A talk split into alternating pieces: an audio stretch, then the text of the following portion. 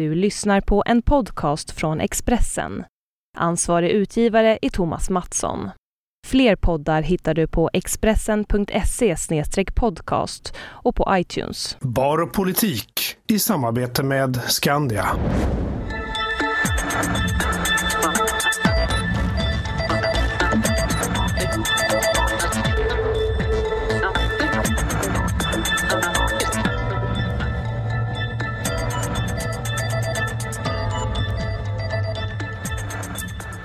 Torsdagen den 23 januari klockan eh, sju. Det är valår och säsongspremiär för Bar och politik. Varmt välkomna hit. Vi sänder från Clarion Sign vid eh, Norra Bantorget i Stockholm.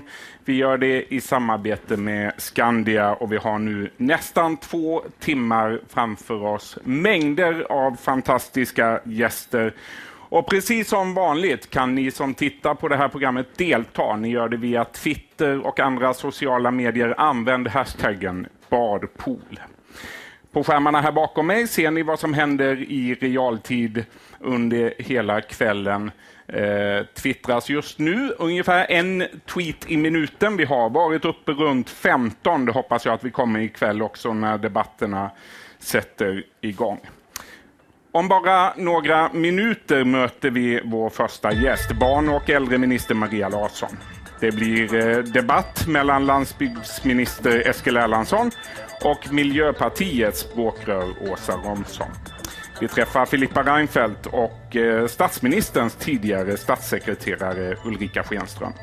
20 över 8 ungefär, då möter vi Ibrahim Baylan och utbildningsminister Jan Björklund i valårets första skoldebatt. Och som om då inte allt detta vore nog. Vi har även ikväll en fantastisk panel på plats här. Min kollega Expressens politiska reporter Annie Reuterskiöld leder panelen. Och då undrar jag nu, vad säger panelen egentligen om det som har varit mest omdiskuterat i sociala medier det senaste dygnet? Jag talar förstås om hamburgerrestaurangen Max. Precis. Eh, ikväll så består eh, panelen av Rickard Herrey.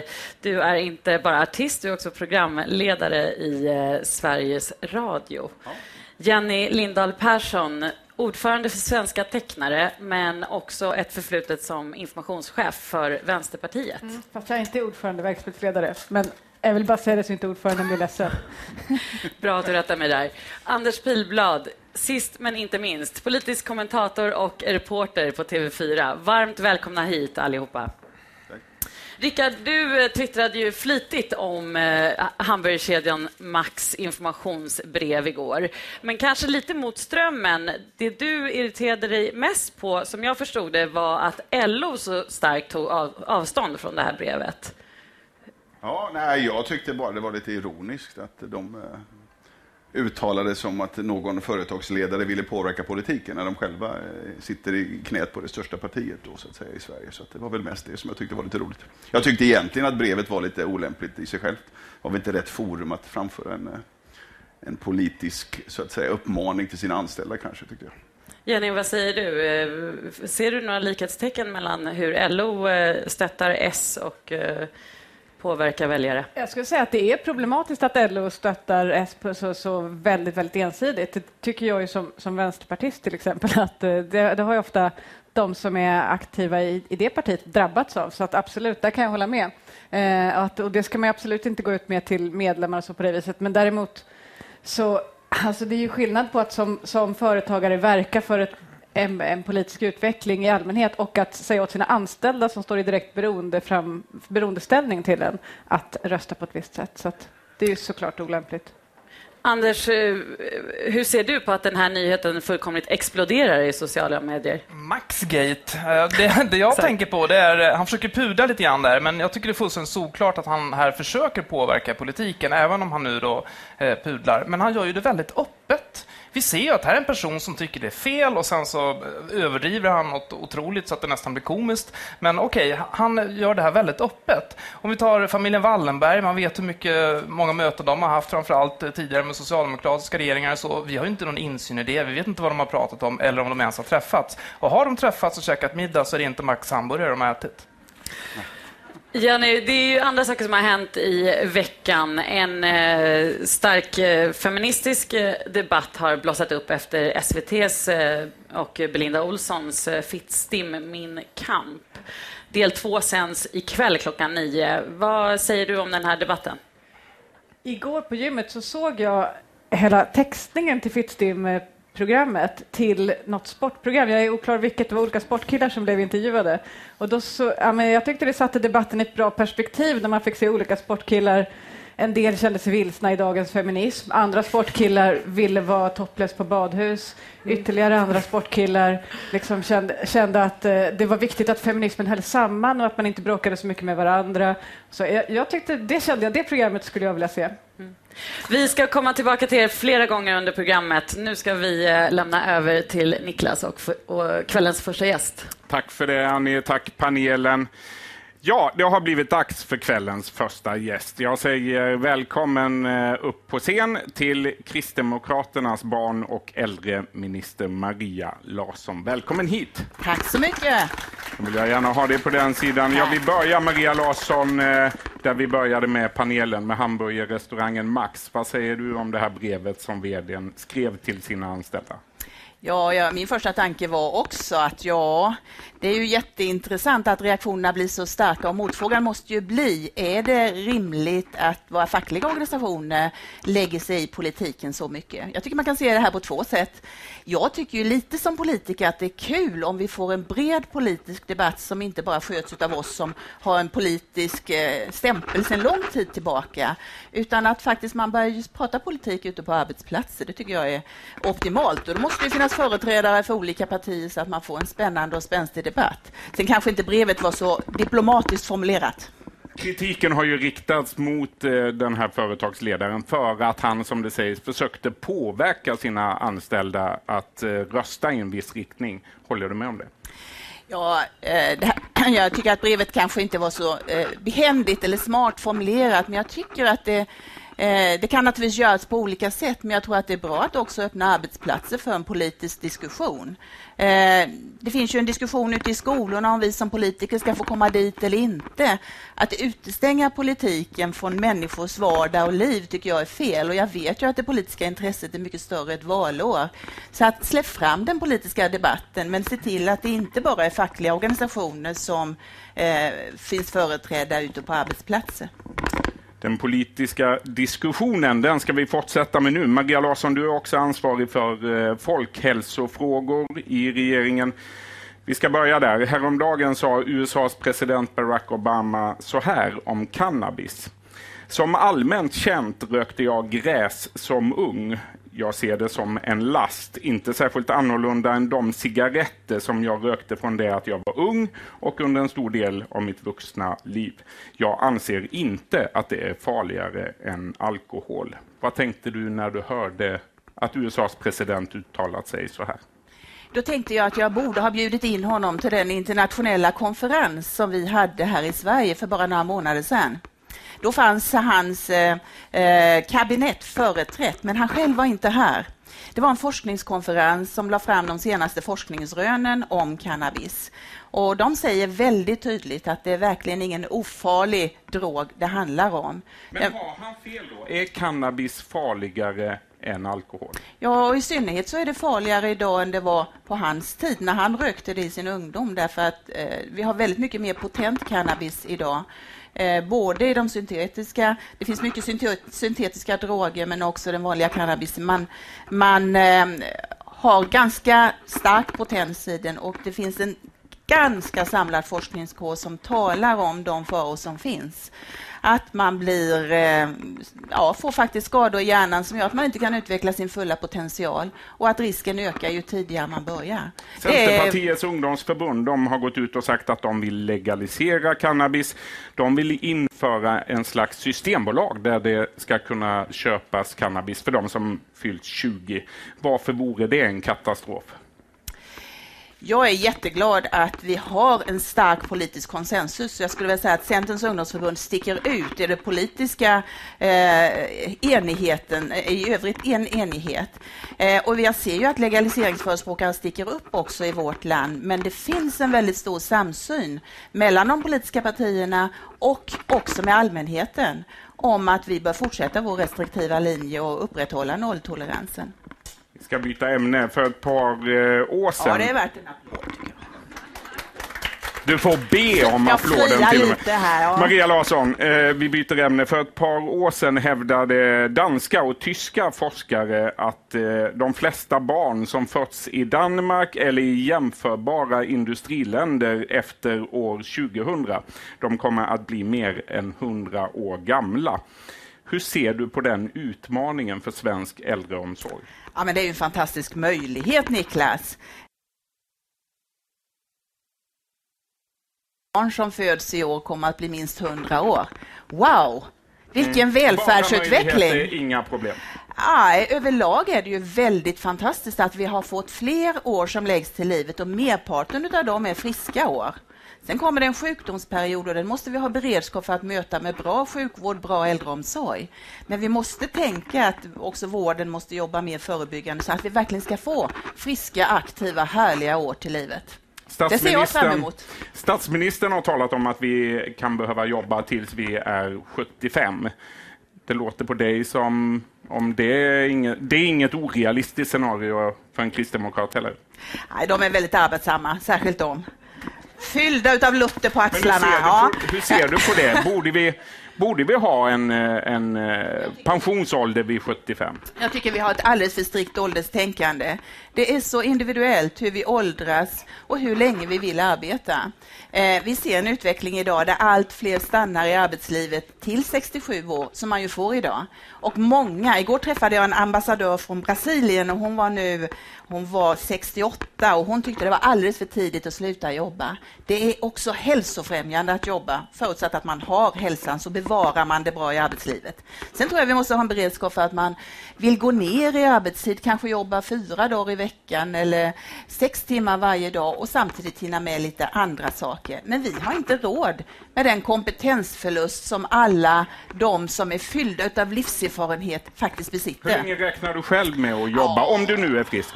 Ja, jag skulle nog gärna hålla på till 70-75. 59 år idag, du fyllde år för tre dagar sedan. 58, nu får vi hålla ordning på det Va? här. Fyllde du inte år Ja, du häromdagen? kan inte räkna. Nej. Ja, men du fyllde år häromdagen. Ja, Grattis i efterskott. tack. Eh, vi har pratat om droger, vi har pratat om de äldre, men vi har inte pratat om ditt andra område, barnen ännu. Enligt Rädda Barnen fanns det 2011 232 000 barn i Sverige vars familjers in inkomster inte täckte de nödvändiga kostnaderna. Vad säger du om den siffran? Mm. Det är ett stort bekymmer för barn som lever i långvarig ekonomisk utsatthet. De flesta barn gör inte det. De befinner sig i en familj där man har ekonomisk utsatthet en kortare period, mindre än sex månader. Men när det går över sex månader så kan det bli väldigt kännbart för barn. Eh, och vi ser ju att det är framförallt barn i två olika kategorier. Dels barn till ensamstående och dels barn till, som har föräldrar som är invandrare. Är det, är det väldigt raspigt här? Eller? Ja. problem med mikrofonen, men ja, vi hoppas att någon kan Fixa det. ta tag i det. Ja.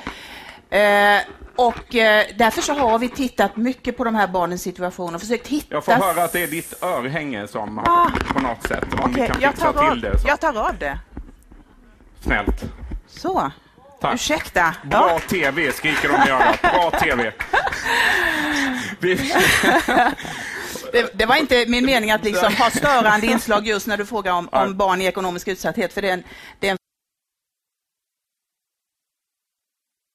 för att försöka kompensera. Vi har höjt bostadsbidraget, den barnrelaterade delen som vi vet är väldigt träffsäkert. Vi har höjt eh, eh, grundersättningen i föräldraförsäkringen.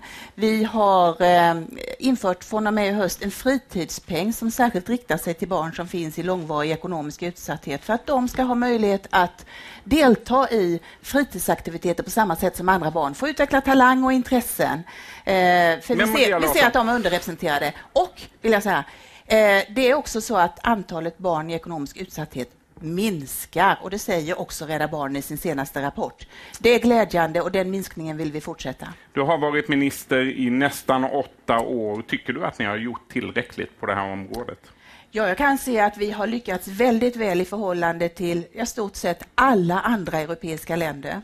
Och idag finns det en intressant artikel i Svenska Dagbladet, får man säga det, som just jämför Norge och Sverige eh, och som pekar på att vi har mycket bättre resultat i Sverige därför att vi också har prioriterat arbetslinjen. För det bästa sättet att bryta långvarig ekonomisk utsatthet det är att människor får ett arbete. Det är centralt och det är därför som det eh, har varit en prioriterad fråga för regeringen och där vi också har lyckats väldigt väl. Antalet fattiga barn minskar i Sverige.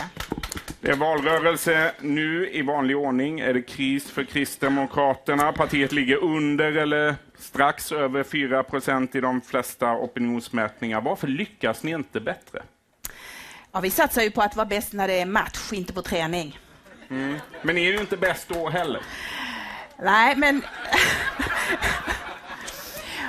Vet du, vet du Niklas, det är så här att statsvetarna borta i Göteborg, de har sagt någonting som jag tycker är så eh, både roligt och viktigt. De säger att om man röstade efter sin övertygelse Eh, och efter sina politiska åsikter, då skulle 12 procent rösta på Kristdemokraterna. För så många tycker som Kristdemokraterna gör. Tyvärr har vi en massa fördomar, hinder för att rösta på vårt parti. Man tänker inte in Kristdemokraterna. Men, jag hoppas... Men är då inte det stora problemet att era företrädare är för dåliga? De lyckas inte kommunicera att du ni står för den här. Du kan väl ta hit en i bar och politik varje Eller politiken, gång? förlåt. Jo, vi är säkert för dåliga på att kommunicera eh, och eh, vi behöver förbättra oss. Och vi behöver framförallt riva en del av de hinder som finns för människor att rösta på vårt parti. Det funderar vi mycket över. I maj är det EU-val. Då ska Alf Svensson ersättas i eh, Europaparlamentet av eh, den tidigare journalisten på SVT, Lars Adaktusson, är det tänkt. I veckan började han, eller möjligen hans stab, att twittra. Så här såg det ut på Twitter. Vi ser en bild här, eh, en bild eh, inte på Europaparlamentet utan på EU-kommissionen. Eh, har du också en stab som tar hand om ditt Twitterkonto, Maria? Nej, jag får sköta mitt Twitterkonto själv. Mm. Jag gör det med lite olika intensitet. Ibland är jag ganska aktiv och ibland så lägger jag ner. Du, eh, för bara några år sedan var Lars Adaktusson journalist. Han hade eh, som uppgift att ställa dig och andra politiker till svars. Nu är han din partikamrat och uttalar sig för partiets räkning. Känns inte det konstigt? Nej, jag tror att det är väldigt bra att olika kategorier människor, olika professioner finns företrädda också i politiken. Och i mitt nästa liv ska jag bli journalist, för jag är jättebra på att ställa frågor. Du ska också bli journalist. Vi har hört Carl Bildt säga det tidigare. Ja, jag tycker det skulle vara jätteroligt. Jag tror att flera ministrar har varit inne på det. Vad tror du om höst, höstens val då? Hur kommer det att gå? Jag tror att det kommer att gå väldigt bra. Eh, det är, ju, det är ju så populärt att räkna ut i ett tidigt skede och förutse vem som kommer att vinna. Eh, jag tycker att det är, borde alla inse att det är svårare att förutsäga för varje valrörelse därför att det är fler och fler som bestämmer sig väldigt sent och som byter parti eh, mellan valen. Och där både dagsaktuella frågor avgör men också att man faktiskt går in och eh, gör de här självskanningsprogrammen för att se var man hör hemma politiskt. Eh, förr var det ju så, mina föräldrar de valde parti och sen var de det partiet trogna nästan hela livet. Så funkar det ju inte idag. Och därför blir valrörelserna och valutgången mycket Sen eh, 2006, hur skulle du sammanfatta de här åren? Om jag får säga ett par saker som jag är lite stolt över. Får man mm. det? Börja, börja med dem så kan vi ta det andra sen. Två saker som jag är stolt över och som jag verkligen hade med mig in när jag fick förtroendet. Och det handlar om barns rättigheter, att stärka barnperspektivet. Vi har haft barnkonventionen länge i Sverige och ändå så är barns rättigheter så svaga i förhållande till myndigheter, i förhållande till möjlighet att få uttrycka sin åsikt och att den åsikten ska tas på allvar. Det har jag jobbat jättemycket med och förändrat lagstiftningen flera gånger. Att makt från oss som är politiker till de äldre själva. Det är jag himla stolt över. Mm. De ska få råda över sitt eget liv och sin egen vardag, också när de blir gamla. De ska inte behöva stå med mössan i hand och eh, fråga om de möjligtvis kan få äldreomsorg, utan de ska ha möjlighet att kunna välja eh, både när och hur och eh, vem som ska göra det. Och så tar vi besvikelserna också då. Vad kunde du ha gjort mer? Ja, jag är väl en otålig själ som ofta tycker att saker tar för lång tid. Alltså, regeringsmaskineriet är ju väldigt långsamt. Du har beredningstvång. Du hör själv hur ordet låter. Beredningstvång. Du måste utreda först och sen ska det gå ut till alla remissinstanser och sen ska man skriva lagrådsremiss och sen blir det proposition och så ska riksdagen jobba med det. Det är oändligt. Jag håller på att vänja mig lite och det kanske är Eh, farligt att säga, men, men det tar förfärligt lång tid. Samtidigt så är det ju det som är så att säga, demokratins kärna. Att många får komma till tals, många får hjälpa till att konsekvensanalysera för att besluten ska bli så rätt som möjligt från Men början. du vill vara minister en mandatperiod till? Ja, men det är klart. Det är svårare och, svårt att se något som har större grad av meningsfullhet i sig. Maria Larsson, under den här säsongen kommer vi att avsluta alla utfrågningar och debatter med att ni politiker får svara på en eh, extremt viktig fråga. Vad är det bästa med det här tv-programmet Bar och politik? Ja, men Niklas, det är ju förstås att i det här programmet så förvandlas du från en skrivande journalist med en mycket elak penna till att bli en vänlig och trevlig utfrågare. Tack så mycket. Ja, tack själv. tack så väldigt, mina damer och herrar. Maria Larsson, barn och äldreminister. Eh, den där frågan ska bli kul att ställa till alla våra andra gäster också, känner jag. Vi eh, ska över till panelen. Jag blev lite ställd. Annie? Ja, jag räddar dig här. Eh, på Twitter så pratar man eh, mest om det här med ålder, pensionsålder och jobba. Och Maria Larsson får medhåll från flera här. Det är flera som kan tänka sig att jobba ända upp till 75. Vi är alldeles för åldersfixerade, säger Maria Larsson. Och eh, Hanna Brodda säger klokt, låt pensionsåldern variera mera. Någon annan som har twittrat mycket är eh, du, Rickard, och jag tänkte vi skulle gå tillbaka till den här drogdebatten. Du twittrade i veckan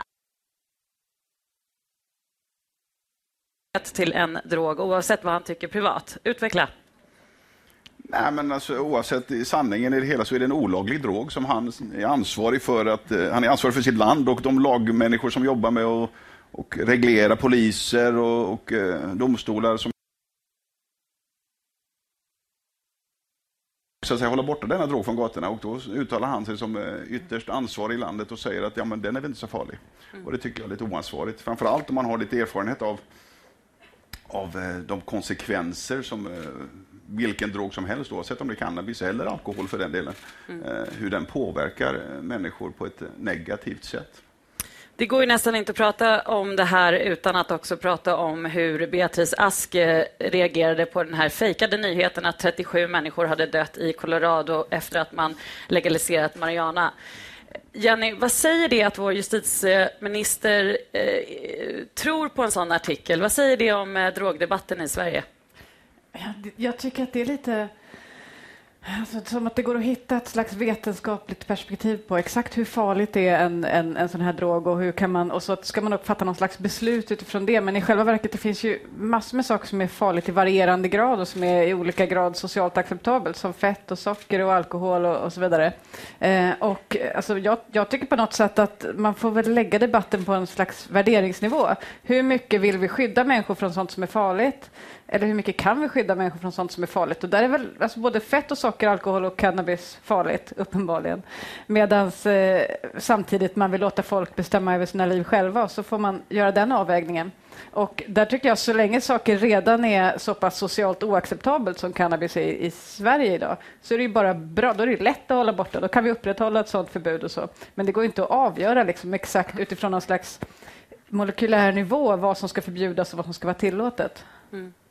Eh, Niklas och eh, Maria Larsson pratade om många saker. Anders, eh, bland annat eh, KDs problem i opinionen. Att de har varit för dåliga på att kommunicera sitt budskap. Det bästa svaret som politiker vet att ställa på den. Jag tycker väl att de kommunicerar sitt budskap rätt väl egentligen och att de får rätt mycket utrymme ändå i Alliansen. Sen så, eh, det är ett litet parti och det är ett parti som, eh, eh, som man förknippar väldigt mycket med värderingar och där har ju tiden viss mån sprungit förbi eh, KD och KD står kvar och stampar och utvecklas inte alltid när det gäller alla värderingsfrågor tycker jag. Och det är problematiskt för dem, särskilt när det gäller unga väljare som, eh, som tänker lite större sådär, tror jag. Eh, men sen så finns det de som då tror att KD åker ur till exempel och det tror jag inte alls, utan det är ett parti som brukar gå rätt bra i valrörelser. Och sen så har de ju en stor tillgång i sin partiledare som en mycket större tillgång för det partiet än vad många av de här Eh, ja, de här riktigt kristet konservativa grupperna förstår. Jag menar, de ville, ja, vi vet ju alla att de ville byta ut honom. Mm. Mot Odell. Snabbt, eh, Jenny, när du var informationschef för Vänsterpartiet, då gick det inte särskilt bra när du slutade där. Då låg Vänsterpartiet eh, och darrade på 4 spärren. Har du något... Så, så, nu, nu hittar du på. Enligt flera Men... opinionsmätningar vid, i 2011 så låg Vänsterpartiet både under och över 4 spärren. Ja, Ja, i alla fall. Nej, men, alltså, klart, men de läste ju, inte ja. du dem, utan nej, du läste de som var bra istället. Nej, men det gick ju dåligt. Nej, men har du något nej, råd, vill jag i alla fall fråga dig? Ja, men alltså det, ja, därför att eh, jag tror att väljarna är intelligentare än vad man ofta tror i partierna. Alltså, när man sitter och säger att eh, ja, men vi har, vi tycker, våra, alla våra väljare tycker, så säger man ofta i Vänsterpartiet också. Kolla här, alla tycker precis som vi. Det är bara det att vi inte har nått ut med, det måste bero på kommunikationsavdelningen eller på vår partiledare. Det måste vara därför. Men i själva verket så är det ju kanske så att man i grundläggande andra ideologiska frågor inte håller med. Så tror jag det är med Vänsterpartiet många gånger och så tror jag det är med Kristdemokraterna också. Det finns massor med sakfrågor där man håller med och tycker ja, ja, om man räknar upp dem och radar dem bredvid varandra, ja, då håller man med. Men det finns också grundläggande ideologiska delar utav, i de här fallet, i de här två partierna ganska tydligt då, som människor tycker, ja, men det, så där känner inte jag, eller det där håller inte jag med om. Mm. Och att det är ofta därför man inte stöder just i det här fallet de partierna då. Mm. Ja, Starkt jag, ideologiska partier. Mm. Nej, alltså jag, jag, tror att folk förutsätter att eh, vänsterpartister tycker på ett visst sätt och de förutsätter att KD-människor tycker på ett visst sätt. Ibland kanske man inte sätter sig in i riktigt vad de står i vissa sakfrågor just idag. Utan man antar att ja, men är man vänsterpartist, ja men då är man liksom sovjetkommunist. Och är man liksom, ja, ja, KD, då är man absolut högerkristen och liksom that's it. Mm. Jag tror att man liksom lite grann förutsätter det. Vi ska prata mer om det här när vi kommer tillbaka till er. Men vi ska bara avslutningsvis, Anders, du har med dig några här på på, ska se om de kommer upp. Där ja, har vi ett. Det här är faktiskt en kampanj som börjar idag som är då både på Twitter och eh, Instagram och Facebook. Det är alltså hashtag fuck you Putin och det ska vara då någon sorts protest emot eh, HBT-lagarna i eh, jag höll på att säga Sovjetunionen här. Det är ditt fel, Rickard. I Ryssland förstås. Eh, och i och för sig, just när det gäller den lagstiftningen så kan man nästan jämföra det med Sovjet. Det här tycker jag är ett exempel på en rätt dålig kampanj. Varför då? För de vill att man ska visa fingret. Jag som då kan känna att de har en förfärlig lagstiftning i det här området skulle aldrig liksom, liksom visa fingret i något sammanhang överhuvudtaget. Så jag tycker det här är en väldigt osmart kampanj. Man kan jämföra med en annan som var eh, förra året som heter Go West som handlade då för Pride då man kunde på ett enkelt sätt få små meddelanden översatta på ryska som eh, på andra sidan regnbågen hittar du Stockholm och sånt där som man kunde skicka ut med den här hashtaggen. Och det var en alldeles lysande kampanj och den deltog jag i. Det gjorde Niklas också minns jag.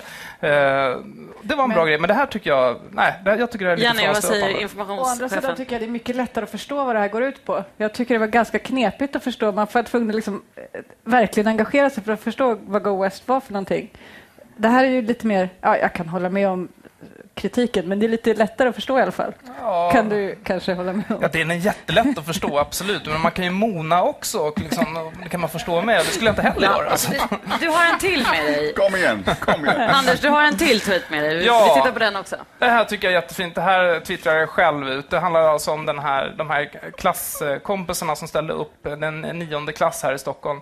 Eh, en kille i klassen fick cancer och alla andra killar då rakade av sig skallen i sympati. Så. Jag tyckte det var ja, man blir så, liksom, lite rörd och varm i hjärtat och jag satte in pengar på Cancerfondens konto efter att ha sett den bilden. Det var en fin avslutning på panelen eh, den här eh, stunden och vi, över till dig Niklas. Tack för det. Det har blivit dags för eh, kvällens första debatt. Även denna kommenterar ni förstås i sociala medier på Twitter och Facebook. Ni gör det med hashtaggen badpool. Välkommen fram säger jag till Miljöpartiets språkrör Åsa Romson. Då tar vi dig på den sidan. Välkommen. Och till landsbygdsminister, centerpartisten Eskil Erlandsson. Välkommen hit. Tackar. Jag tänkte att vi skulle börja med det som har varit så omdiskuterat det senaste dygnet. Hamburgerrestaurangen Max och vdns brev till de anställda. Eskil Erlandsson, vad säger du om det här brevet? Var det, var det olämpligt? Nej, tycker jag inte. Jag tycker man ska uttrycka en åsikt som man bär på. Det ska man göra i ett öppet och fritt och demokratiskt samhälle och det lever vi ju i. En del gör det i form av ett brev, andra gör det i form av en muntlig berättelse.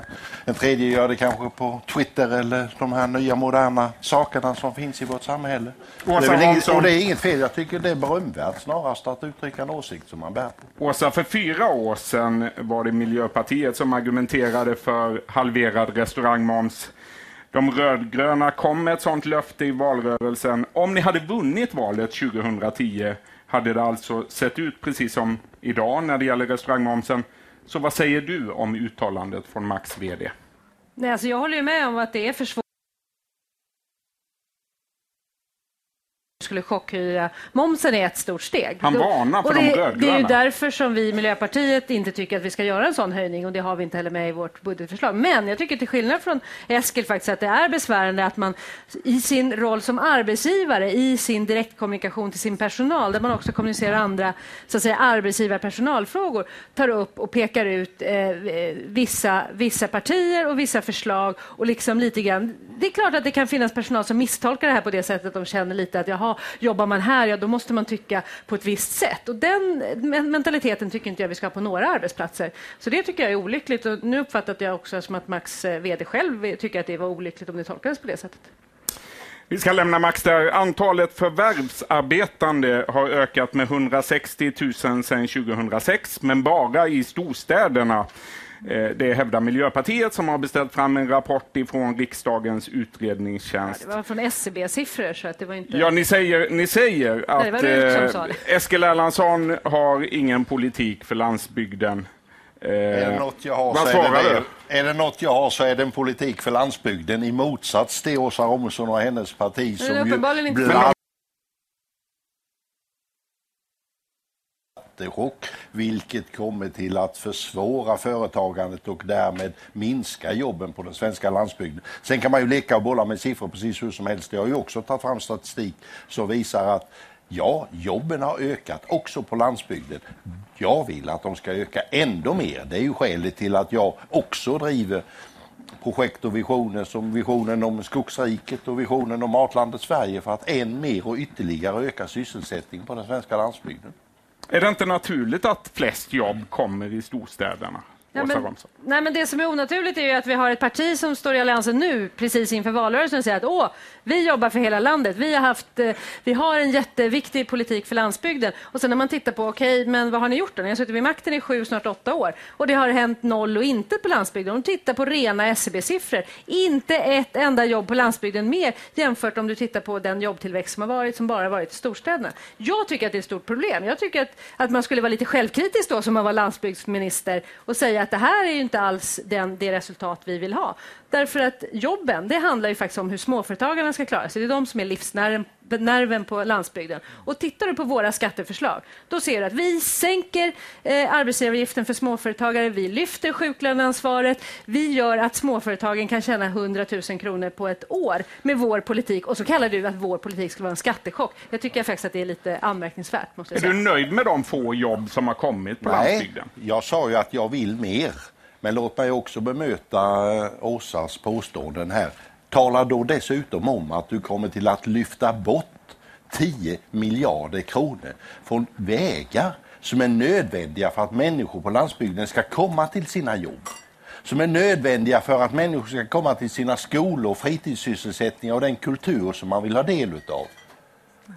Du lägger på en lastbilsskatt om du ska ingå i den konstellation som det är tänkt att du ska ingå i som kommer till att försvåra för alla de verksamheter som har de tunga transporterna, och de är många i vårt land, består bland annat av utav skog och skogsindustrin som är vår i särklass viktigaste exportverksamhet.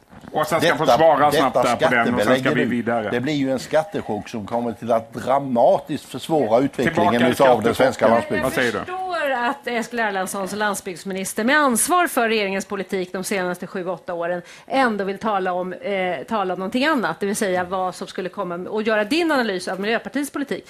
Om du tittar på hela politiken, då ser du att på infrastruktur, infrastruktursidan så tillför vi pengar till hela infrastrukturområdet.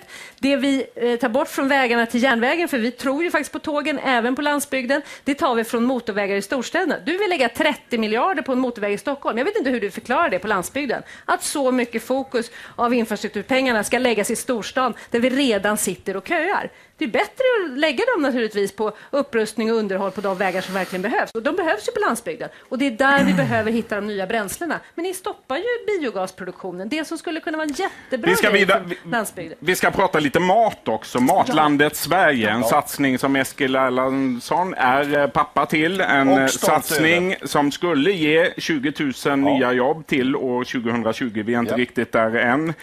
Eh, vad säger du Åsa, är det en bra satsning? Alltså, de, red, de redovisningar som kommit till riksdagen, och det är inte många, men om man frågar utredningstjänsten till exempel hur många jobb har det kommit, då kan inte de redovisa ett enda jobb. Och jag tycker att det är anmärkningsvärt efter en så lång period. Hur många det, är jobb har bra, kommit? det är bra som vision och det är bra att du, du har visioner som landsbygdsminister. Det tror jag man behöver ha.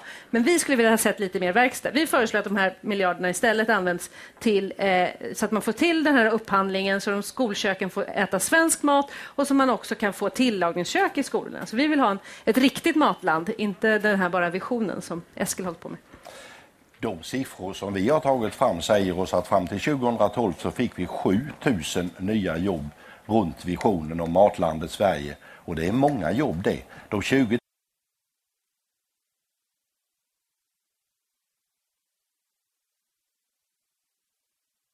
Vi har fått 33 nya småskaliga slakterier för att ta ett annat exempel i skilda delar av vårt land. Det är jättebra för den by eller ort där det här har tillkommit men också bra för djurvälfärden för att ta ett tredje exempel. Det har hänt mycket runt visionen om Matlandet Sverige och jag hoppas och förutsätter att vi fortsätter med den för detta innebär ju utveckling i stora delar av vårt land som är beroende av matproduktion och matsförädling men också verksamheter som är runt omkring maten i form av upplevelser som du och jag och alla andra vill ha den dagen vi har fri eller är på semester. Då är ju mat en viktig del och där ökar ju sysselsättningen och omsättningen i företagen så det bara knakar. Vi har ju ett nettoinflöde till vårt Eskil. land som är betydande idag. Ofta är det ni politiker som bestämmer, men inte alltid. På valdagen är det väljarna som bestämmer. Eh, vi ska släppa fram en väljare nu med en fråga till er båda. Vi lyssnar på vad den här väljaren säger. Eh, Jag undrar hur de ska göra med vargjakten i framtiden och framförallt nu för eftersom det är ett högaktuellt ämne. Ja, vad säger ni om den? Ja, jag står ju för att vi ska förvalta våra rovdjur på sätt som vi förvaltar andra vilda arter i vårt land nu när vi har uppnått den numerär som vi har på våra vilda djur, även rovdjuren. Och det innebär alltså att vi har lagt en proposition till Sveriges riksdag som riksdagen har antagit där vi föreslår att det införs en licensierad jakt på våra stora rovdjur också. Och detta av flera skäl, bland annat att vi ser skador på rennäringen, skador på bönders djur som är omfattande idag. Så vi måste ha en förvaltning av de här arterna Åsa. Romson ska få kommentera vargfrågan också. Ja, alltså här, här har ju inte Centerpartiet svenska folket med sig och det är ju tråkigt för det är den enda fråga som, som de profilerade landsbygdsfrågor som de har fått igenom. Att, eh, att vi ska skjuta varannan varg trots att de allra flesta nog har den känslan och forskarna är ju tydliga där. Det är inte en säker population på vargarna. Det är inte någonting som vi kan, kan leka med och, och skjuta för att jäga, jägarna tycker att det vore roligt för att de ser stora skador. Utan det handlar ju om att, att begränsa de skadorna. Öka istället ersättningen till stängsel för, för fåren. Öka ersättningen till de som får rivna. Men den kompromissen som faktiskt både jägare och miljöorganisationer var med på, den slaktade ju ni i Centerpartiet eh, med berått mod i Alliansen innan ni la fram den här proppen. Och då har vi återigen fått den här stora klyftan. Jag tycker att faktiskt att det är fruktansvärt hur man har hanterat den frågan från från alliansregeringen. Den enda frågan som Centerpartiet har fått igenom av sin landsbygdspolitik, det har drabbat vargarna. En kort, kort, kort replik på den då. Tiotusentals renar till exempel skadas, dödas varje år av de stora rovdjuren Men i betala landet. för det då? Det gör ni inte. Ni vill inte, Ja, men vi kan väl inte föda upp djur för att föda rovdjur? Det är ganska vi föder ju, naturligt att rovdjur vi föder ju upp djur därför att vi ska få mat på våra bord. Bönder har ju inte djur för att rovdjuren ska ha mat. Bönder har ju djur därför att du och jag vill äta det Ja, och på våra då? Hur middagsbord. ska de äta? Ska du som politiker bestämma att rovdjuren ska sluta vara rovdjur? Ska vi Nej. acceptera att ha rovdjur i Rov- Sverige? Då måste vi låta dem vara rovdjur och lever ju äta på andra djur. vilda djur. Ja, Rovdjur Bra. lever på andra vilda djur och ska så göra. ja. Tamdjur måste ju få fredas. Ja. Och det är det som vi Men vi är helt tillåter att överens de när det, gör. gäller, när det gäller renskötselområdena. Men där du har infört vargjakten nu, det är i Dalarna, det är i Örebro, det är i, i Närke. Det är på ställen där man faktiskt bättre borde skydda får, fårstängslat och sen låta vargarna faktiskt vara rovdjur. Det hettade till bra där. Bra. Nästa fråga vill vi ha samma engagemang. Vi tar en eh, Twitterfråga. Den kommer från Agneta van Tor. Hon frågar så här. Priset på mjölk är för lågt. Vatten på en flaska, vatt eller, eh, en flaska vatten är dyrare. Hur ska vi behålla mjölkbönder? Vad säger du Åsa Romson? Är mjölken för billig idag? Jag tycker att de svenska mjölkbönderna får för, för dåligt betalt. Så är det. Och eh, det som har varit värdeutvecklingen har varit att, att de ekologiska bönderna har lyckats få lite mer betalt. Och det är den utvecklingen vi måste, måste jobba på. Sen kan man ju konstatera att det där med flaskvatten, det, det bästa och billigaste och samhällsnyttigaste vattnet vi har, det är faktiskt kranvattnet. Och det i Stockholm är ganska bra. Är ni överens här? Ja, i allra högsta grad. Värdet på kvalitetsprodukten mjölk måste ju upp. Vi som konsumenter måste vara beredda att betala mer för en sån högkvalitativ produkt. Därtill så har vi ju regeringen bestämt sig nu för att vi ska införa ett, vad vi har döpt till populärt ett kobidrag för att ytterligare understödja den svenska bondens konkurrenskraft. Det är viktigt att vi har svensk mat i våra skolor, vid våra förskolor och i hemmen. Kan inte stödja skolorna att handla upp den maten istället? Det är det vi vill göra med de här nu matlandspengarna. kommer, nu kommer vi med en ett- förändring i lagen om offentlig upphandling så att det ska legaliserat att ställa krav på den mat som köps Det har det dem. redan varit, men Ja, depart ert men- departement från, från näringsdepartementet har effektivt stoppat detta med, med eh, upphandlingen därför att, därför att eh, myndigheterna har gått emot kommunerna som har velat göra någonting. Jag har haft mycket debatter med det med näringsminister Olofsson på hennes tid och även senare. Ja, nu Eh, förstärker vi upphandlingsstödet med 35 miljoner kronor för att Och lägger ner miljöstödet underlätta. för upphandling. Någonting som engagerar många vet jag, SJ och järnvägen. Eh, vi fick eh, häromdagen veta att eh, det ska sparas pengar. Eh, 400 anställda inom SJ har varslats om uppsägning. Hur påverkar detta de som bor på landsbygden? Eskil Erlandsson. Mönster förändras ju kring hur vi handlar på olika sätt. Idag så har jag lärt mig att över 90 procent av de biljetter som köps till våra tåg idag köps över nätet. Inte på sätt som man gjorde för några år sedan, det vill säga då man gick till en butik och köpte en biljett. Samma gäller ju med flyget och det är klart att olika företag, inkluderande SJ, måste då förändra sitt mönster kring hur man säljer biljetterna. Samtidigt säger SJs VD Christer Fritzson att varje linje måste vara lönsam. Vad som har gjort uttalandet. Men företagande bygger ju på att eh, man ska tjäna pengar och att saker och ting ska vara lönsamt. Annars måste man ju avveckla. Vissa linjer, om vi nu pratar bussar och tåg och sådant, subventioneras ju av samhället därför att samhället tycker att de är viktiga att de finns kvar. Att det finns sena bussturer en lördagkväll till exempel så ungdomarna kommer hem från de nöjen som ungdomar ofta vill vara på på lördagkvällar.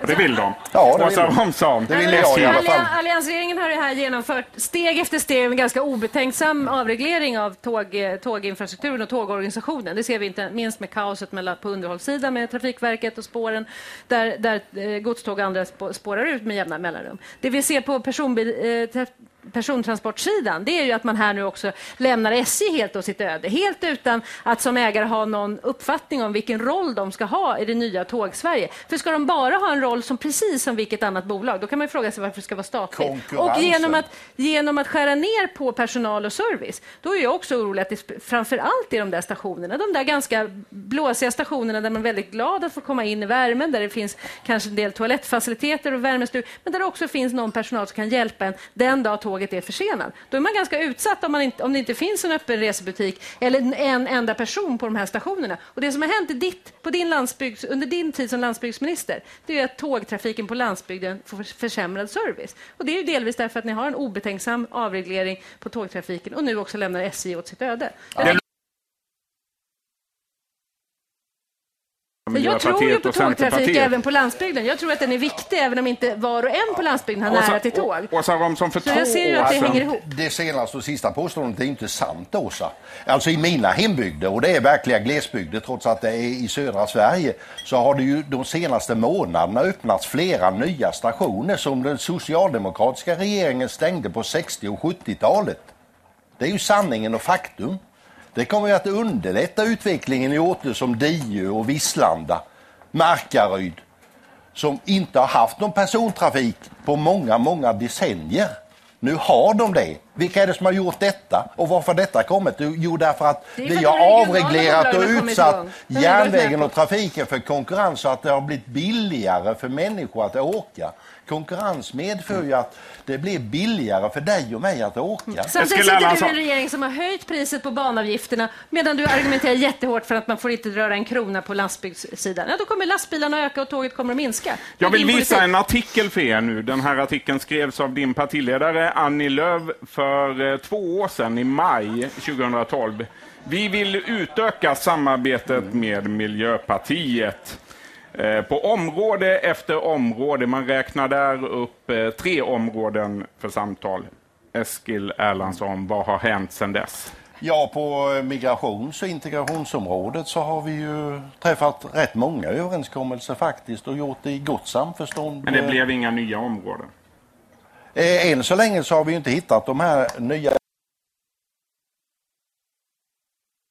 om att vi vill samma sak till exempel på infrastrukturområdet. Men nu ser jag ju att eh, Åsa vill dra ner på de enskilda vägarna som är så jätteviktiga Nej, för att barn ska komma till skolan. som går i storstäderna. Som inte hjälper dina landsbygds, eh, Du kan ju inte ta 10 miljarder på vägunderhåll utan att det påverkar landsbygdens vägar. Vi tar inte 10 miljarder på vägunderhåll. Ja, vi, tar, som... vi lyfter bort motorvägsprojekt som de som går här i Stockholm för att istället lägga på tåg och kollektivtrafik. Det gynnar landsbygden inte minst ganska starkt. Vi ska göra så här, ni kommer inte överens. Ni ska få prata direkt med väljarna. Eskil Erlandsson, du börjar. Du har en kamera där, titta in i den. Du har en minut på dig, du får hålla ett valtal. Jag vill ha svensk mat till de svenska barnen i skolorna och på dagis. Svensk mat på äldreomsorgen. Det gynnar landsbygden. Det gynnar kvaliteten i maten som är så viktig vid de här institutionerna. Jag vill dessutom se till att vi har en infrastruktur som gör att eh, barnen slipper att vara för länge på skolbussen och därtill bevara landsbygdsskolorna som är så jätteviktiga för att man ska hinna med någonting annat under den tid som är ljus och vaken för barnen i, i skolan. Och sen vill jag fortsätta att bygga ut de små vägarna som är så viktiga för att hålla ihop landet och för att man ska komma till jobbet och till de kultur och fritidsnöjen som man vill ha och bredbandet där till de nya det, elektroniska det kommunikationerna. Ja, ja, men jag Åsa... pratar så långsamt så... Åsa Romson, eh, du får prata lika långsamt. Du har en kamera där. Jag Varsågod. försöker prata lika långsamt, men Eskil är en av de som påminner mig om att eh, landsbygdens utmaningar är, är hela Sveriges utmaning. Det, det, handlar om, om det handlar om jobb, det handlar om skola, det handlar om högskola, inte minst. Vi ser att eh, vi har en ökad klyfta som jag tror att oroar lika många väljare i storstan som, vi har, som på landsbygden. Vi vill skapa förutsättningar för jobb, särskilt i småföretagen som är, som är ryggraden på många ställen. Vi vill därför sänka arbetsgivaravgifterna för småföretag. Vi vill eh, lyfta sjuklöneansvaret. Vi vill eh, stoppa den eh, nedläggning av statliga jobb i form av arbetsförmedling, eh, tågstationer, tågtrafiken, eh, posten, men kanske också regionala högskolor. Vi är oroliga för den neddragning på högskoleplatser som den här regeringen har gjort och som har drabbat just de regionala högskolorna allra mest. Därför att de som bor på landet är inte bryr sig inte bara om vargar, bensin och Eh, bensin och, eh, och eh, eh, bönder. Det är ju faktiskt vem som helst som bor på landsbygden. Det är viktigt med bönderna, men alla småföretagare där är inte bönder. De producerar det livsnödvändiga nu, nu, nu, nu har du dragit men, över mer än Eskil. Men vi tycker att det är viktigt att stoppa den här nedläggningen av landsbygdens livsmedelsaffärer. Ni är typiska politiker. Och ja. väldigt mycket mer fort Okej, okay, en sista fråga då. En väsentlig fråga som alla gäster får. Vad är det bästa med Bar och politik, tv-programmet du är med i just nu? Eskil Erlandsson. Alltså jag hade ju memorerat det Maria sa innan, så det kan jag ju inte ta. Nej, det måste vara du. Det måste vara du alltså. Du är ju en skön underbar och dessutom så är du ju nästan eh, från mina hembygder så jag förstår ju och begriper vad du säger. Ja men precis. Tack detsamma, ja. Åsa Romson. Jag tycker att det skönaste är att det är mina hembygder, att det här är, det är essensen av, av Stockholm efter, efter jobbet. Och det har ni, du och Expressen lyckats göra till bra tv. Det är ganska kul. Stort tack! Jag tycker att det var kul att ni var med. Åsa Romson och Eskil Erlandsson. Tack, tack ska ni ha.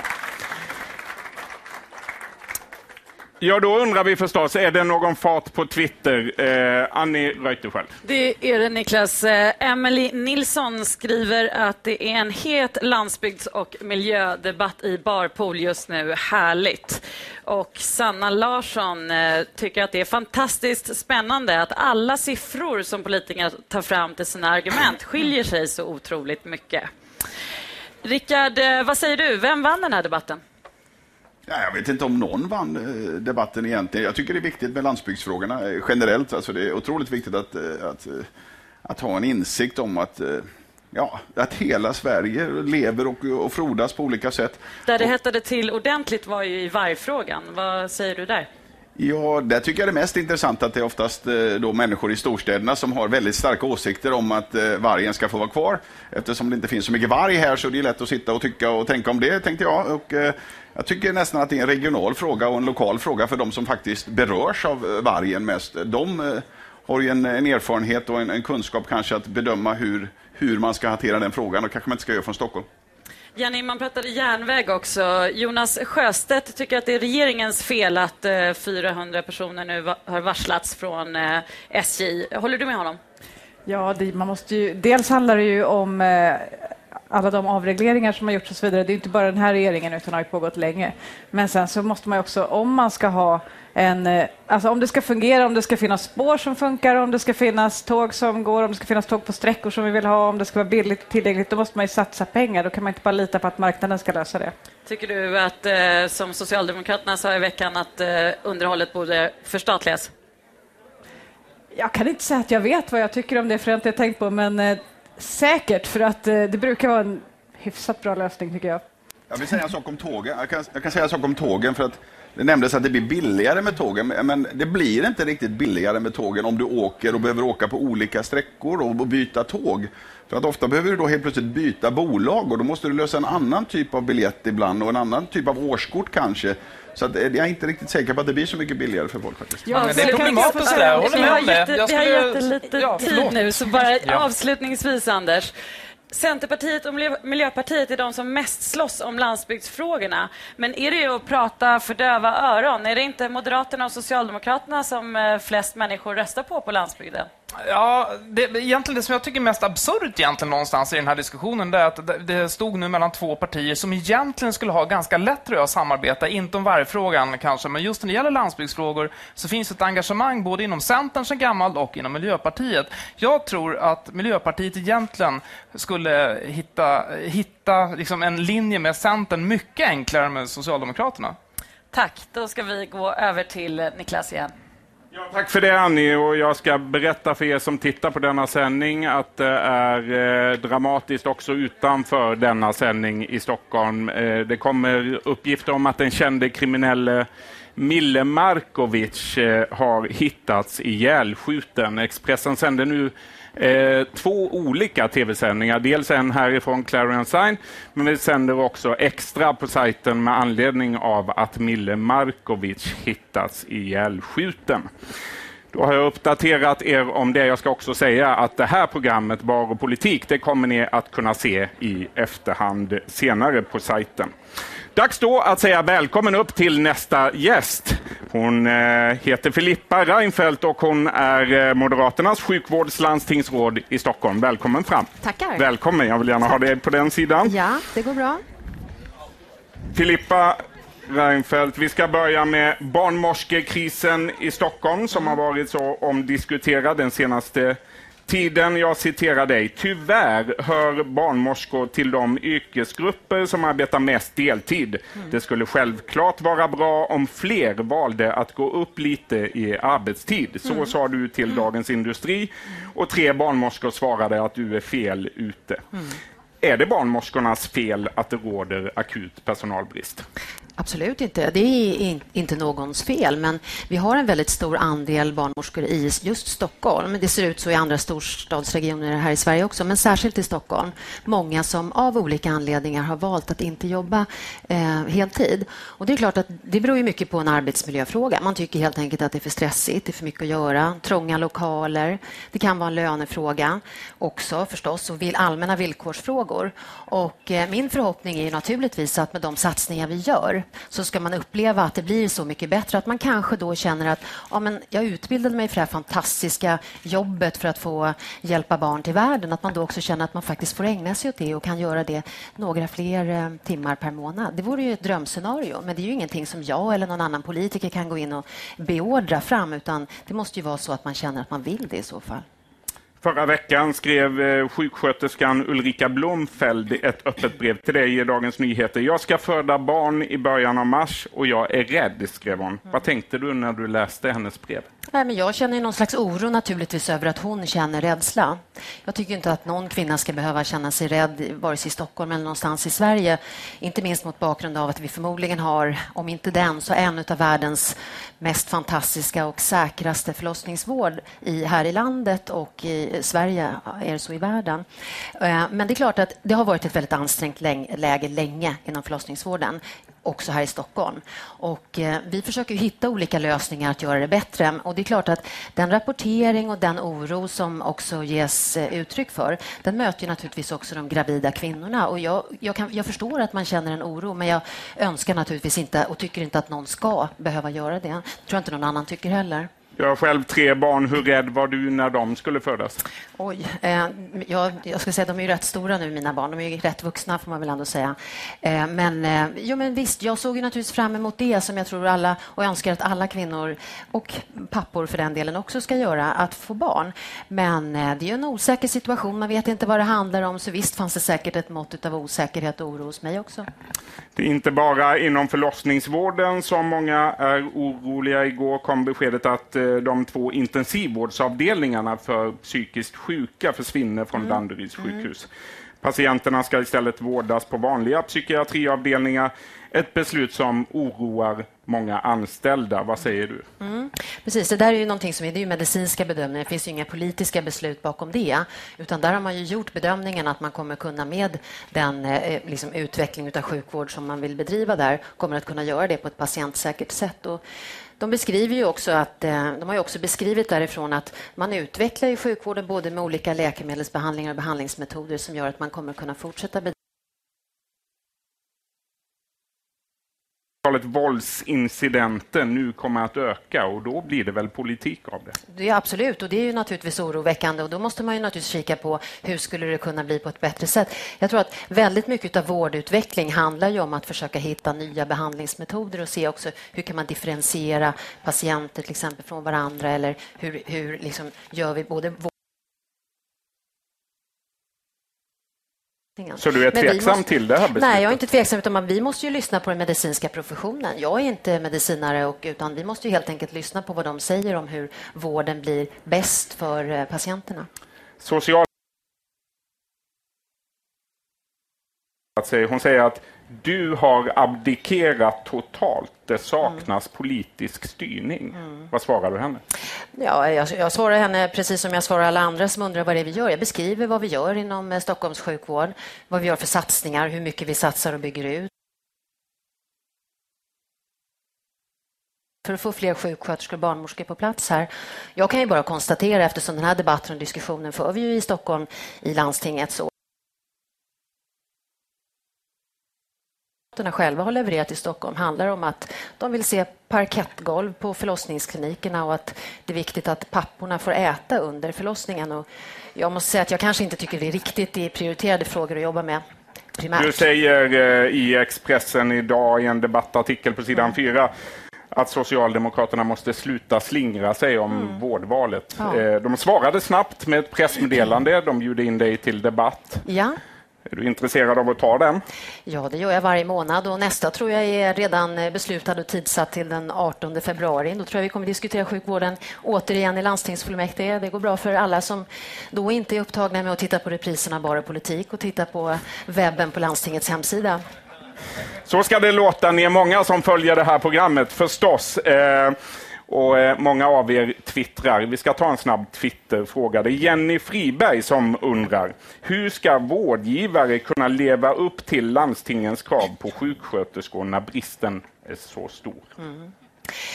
Ja, det, det, är faktiskt en väldigt bra och relevant fråga därför att vi ser ju idag, både här i Stockholm och runt om, att det finns, eh, särskilt inom vissa vårdområden, att det finns brist på specialistutbildad kompetens.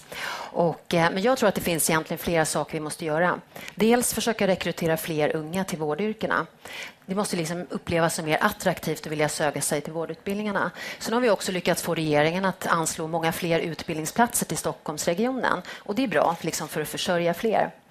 Men, Men det låter på dig nu som att vårdgivarna kan inte leva upp till landstingens krav idag. Jo, det kan de. Men vi ser ju, men nu har vi precis pratat om barnmorskor. Vi har ju inte enbart bekymmer med eh, för trånga lokaler som gör att barnmorskorna känner en oro kring att det har varit väldigt trångt och det har, man, det har ju varit länge. Eh, men nu kommer ju nya BB Sofia på plats, nya lokaler, liksom mer luft och också avlastning av de andra. Men det handlar ju också om att, eh, eh, att vi ser att vi både idag har vissa områden mot bakgrund av att Stockholm växer så enormt snabbt.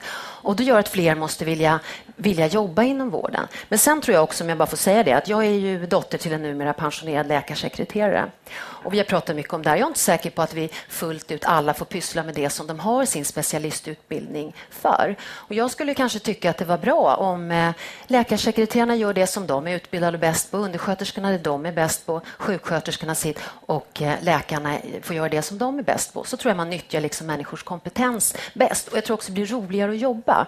Men det har funnits en trend inom sjukvården under ganska många år bakåt att eh, man växlar bort läkarsekreterare och undersköterskor till förmån för eh, sjuksköterskor. Och jag tror att man måste se över där helt enkelt för att eh, det också ska bli roligare att jobba med det man har pluggat till. Filippa Reinfeldt, vi skickar ut ett tv-team på stan. Du ska få väljarens fråga. Okay. Hur kan man organisera sjukvården så att väntetiderna kommer ner till noll? Väntetiden ner till noll, hur ska det gå till? Då måste jag ju börja med att berätta att eh, vi har eh, faktiskt genom, inte minst tack vare Vårdval Stockholm, fått bort köer och väntetider på väldigt många områden. Bara var det sju år sedan nu ungefär sedan jag tillträdde som sjukvårdslandstingsråd. Då fick man vänta i två år för att få göra en knä, knä eller höftledsoperation. Idag har vi inga väntetider. För ett litet barn i mellanstadieålder som kanske behöver göra en dyslexiutredning för att få reda på om man har behov av att få extra stöd i skolan. Han eller hon kunde få vänta i två år, missa massor med kunskap i skolan. Idag är vi nere på två, tre veckor. Men vi är inte köfria fullt ut på alla områden och det bästa sättet är egentligen att återigen välja fram ett alliansstyre i Stockholm så vi får fortsätta på den här inslagna vägen som har visat sig vara så framgångsrik. Du har eh, under en tid, för att byta ämne, då delvis eh, lett arbetsgruppen Hälsosamma Sverige. Ja. Uppdraget är att hitta lösningar på hur människor ska hålla sig friska längre så att färre ska behöva uppsöka sjukvården. Vad har ni kommit fram till? Och vi har kommit fram till ganska mycket faktiskt, men om jag ska säga några saker så handlar bland annat om lite motprestationskrav, får man säga så, till eh, eh, idrottsrörelsen. För idag är det så att vi ser att ganska många barn och ungdomar, de som redan rör på sig, de rör på sig allt mer. Och jag tycker i grunden att det är ganska orimligt att vi använder våra skattepengar till att då se till genom idrottsrörelsen att de som vill röra mycket på sig får ta del där. Utan jag vill helt enkelt att idrottsrörelsen ska ta ett större ansvar för att inkludera fler barn och ungdomar. Det handlar också om att utöka skolhälsovården. Jag menar, ett barn går i skolan ganska många år i Sverige idag. Man genomför tre eller fyra hälsosamtal. Och eh, ganska många, inte minst unga tjejer, eh, mår rätt dåligt. Och någon måste ju ändå se det här lilla barnet för att sen behövs. Så att där vill vi helt enkelt dubblera antalet hälsosamtal. Jag tror också att där, eh, och också vår partistämma har ju ställt sig bakom det här också, att där vi moderater är med och styr i kommun, landsting eller i stat som arbetsgivare, att vi ska se till också att eh, inte minst inom tungt kvinnodominerade yrken som vård och omsorgssektorn, att man får en chans att träna, det vill säga stärka kroppen också på arbetstid, precis som poliser och brandmän och andra får göra. För inom sjukvården och omsorgen innebär också många gånger väldigt tunga lyft. Och vi inför en arbetslinje och ska man orka jobba också lite längre upp i åren, då behöver man kanske, kanske faktiskt få den här möjligheten. Du har varit eh, sjukvårdslandstingsråd i snart åtta år. Om du sammanfattar de här åtta åren, vad är du mest stolt över? Jag är nog allra mest stolt egentligen över att vi har fått bort väntetider och köer på kvalitativ sjukvård idag. rättvis sjukvård, mer vård. Människor som bor i mer socioekonomiskt utsatta områden gör idag fler vårdbesök än människor i eh, socioekonomiskt starka områden. Och det är ett trendbrott som vi har sett mycket tack vare Vårdval Stockholm. Och eh, helt enkelt att det faktiskt idag ganska snabbt går att få komma till en vårdcentral. Man kan välja bort en vårdgivare man inte känner förtroende för eller trygghet eh, att möta. Och eh, det tycker jag är viktigt. Vård handlar mycket om trygghet. Vi är inne i ett valår nu, det är valrörelse. Eh, det går knackigt för Alliansen. Vilken är din förklaring? Ja, vi har väl inte kommit igång ännu riktigt så bra tydligt att beskriva allt det goda vi har gjort. Det kommer vi göra nu under våren, men självklart också beskriva hur vi vill fortsätta på den här inslagna vägen att eh, just förbättra och eh, liksom, inte minst hälso och sjukvården, det område då som jag jobbar med. Men jag menar, blickar man tillbaka, jag har ju varit med i rätt många valrörelser, säkert du också Niklas, och några av er andra här också skulle jag gissa, så är det så att eh, om man bara tittar för fyra år sedan så såg inte våra opinionssiffror så um, bra ut då heller. Det är inte Det är match som gäller, det säger ni alla. Det kommer så småningom en dag då Moderaterna ska byta partiledare. Eh, om du skulle få frågan av valberedningen i framtiden, vad svarar du? Tänk att jag nästan anade att du skulle ställa den frågan. Och jag eh, säger till dig som Då jag tror har jag... du ett inrepeterat bra svar. Nej, men jag ska köra ett nytt svar nu då, Niklas. Ja. Eftersom... Nej, men jag Lyssna nu. Exakt. Jag säger nog, tror jag, ungefär samma sak som jag sagt till dig tidigare.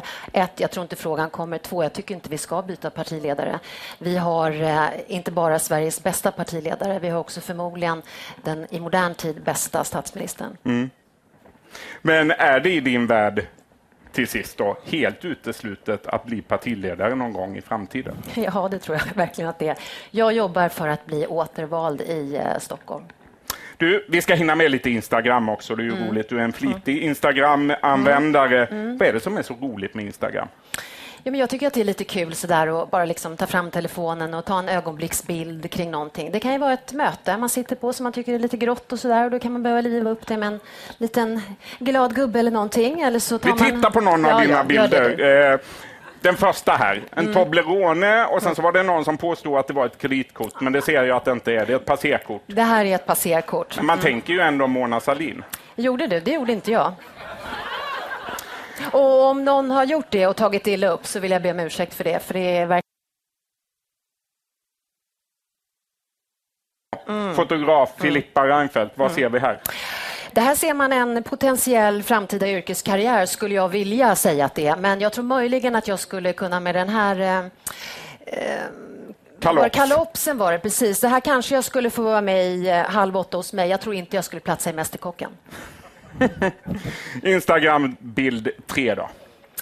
Oh, eh, ja, jag hade väl tråkigt. Och, eh, nej, men, eh, jag vet inte riktigt vad jag tänkte där om jag ska vara ärlig. Men eh, jag satt väl på lunchen och, och eh, ja, jag var väl, hade väl några för många gråa strån eller någonting och kände att det där var lite kul. Att kunna Min första mm. tanke var när jag såg den här bilden, var klipper man sig och får serverad mm. eh, lunch samtidigt? Mm. Det gäller att man är kompis med frisören så att man bestämmer sig för att man lunchar och fixar håret samtidigt. så, så man hinner umgås.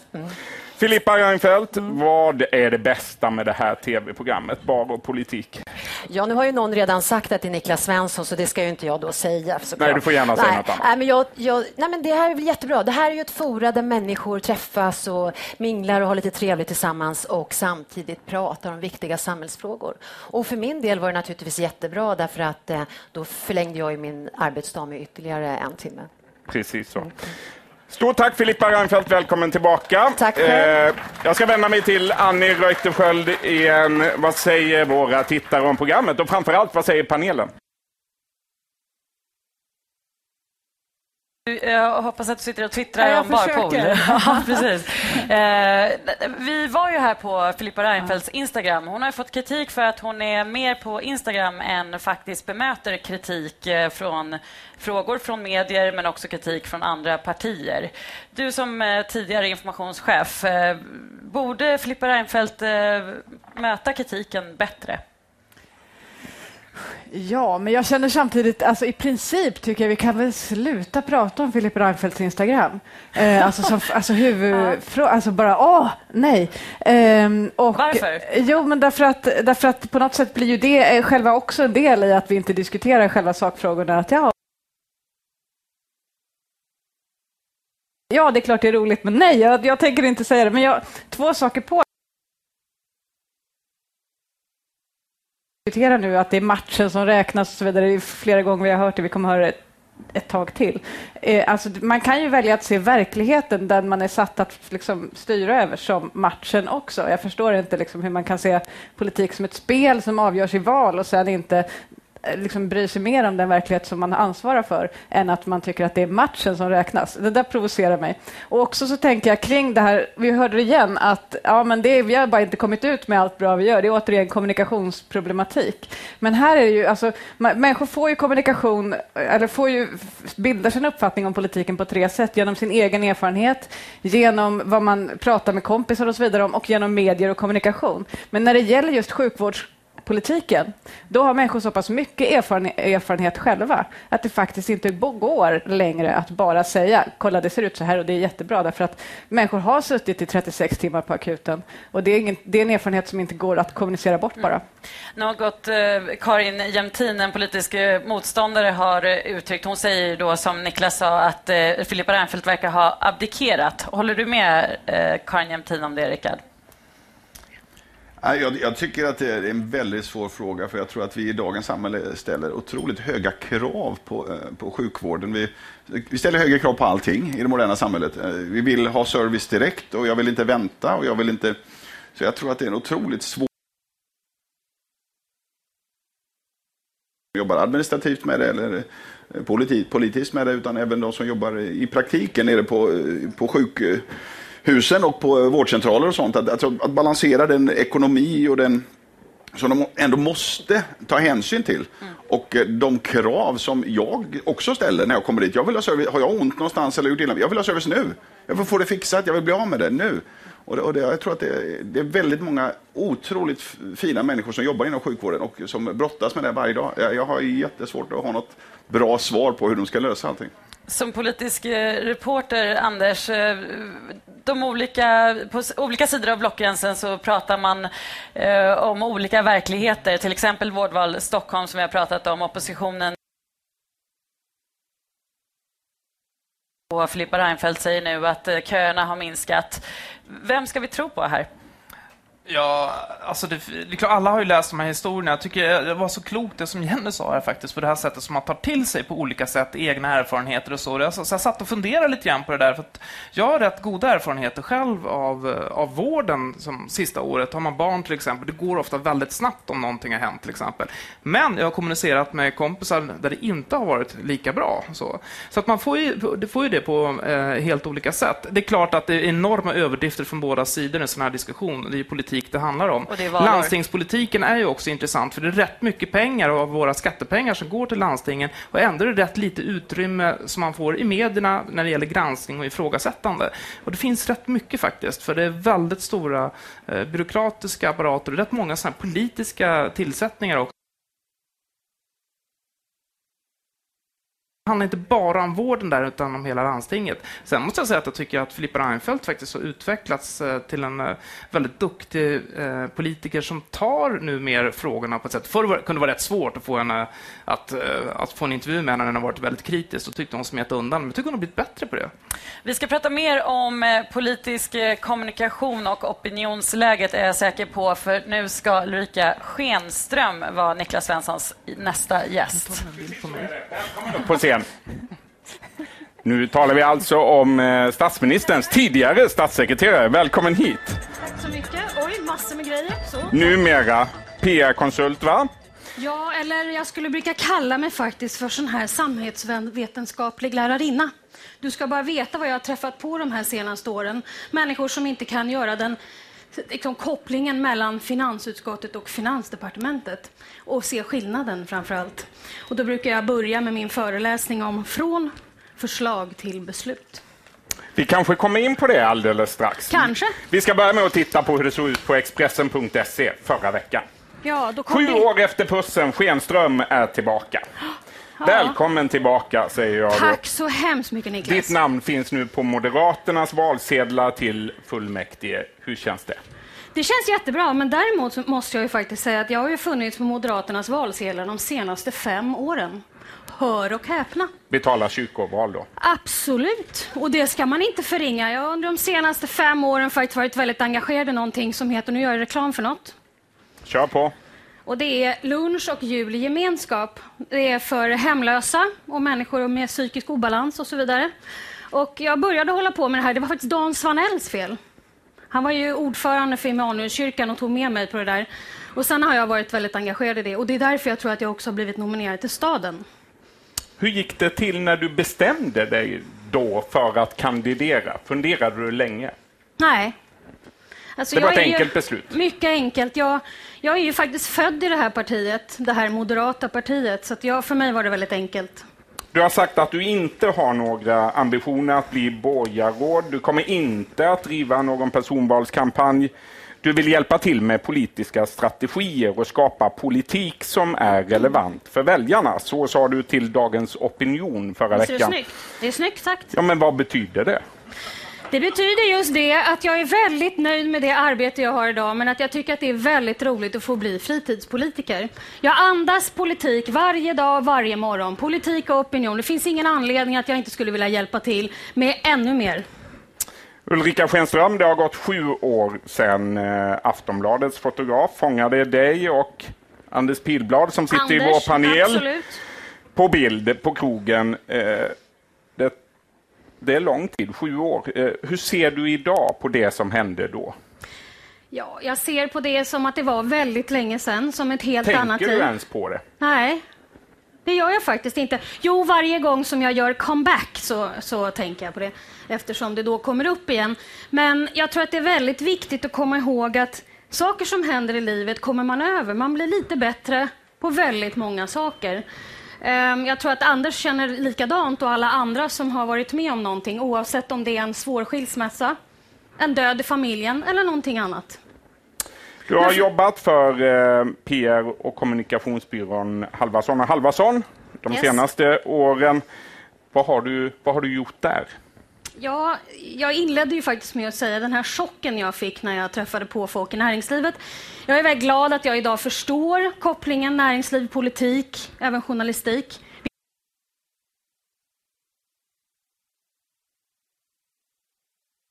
förutfattade meningar om varandra. Men jag var också ganska chockad över att det var många i näringslivet som verkligen behövde den här basala hjälpen att förstå hur det här landet fungerar.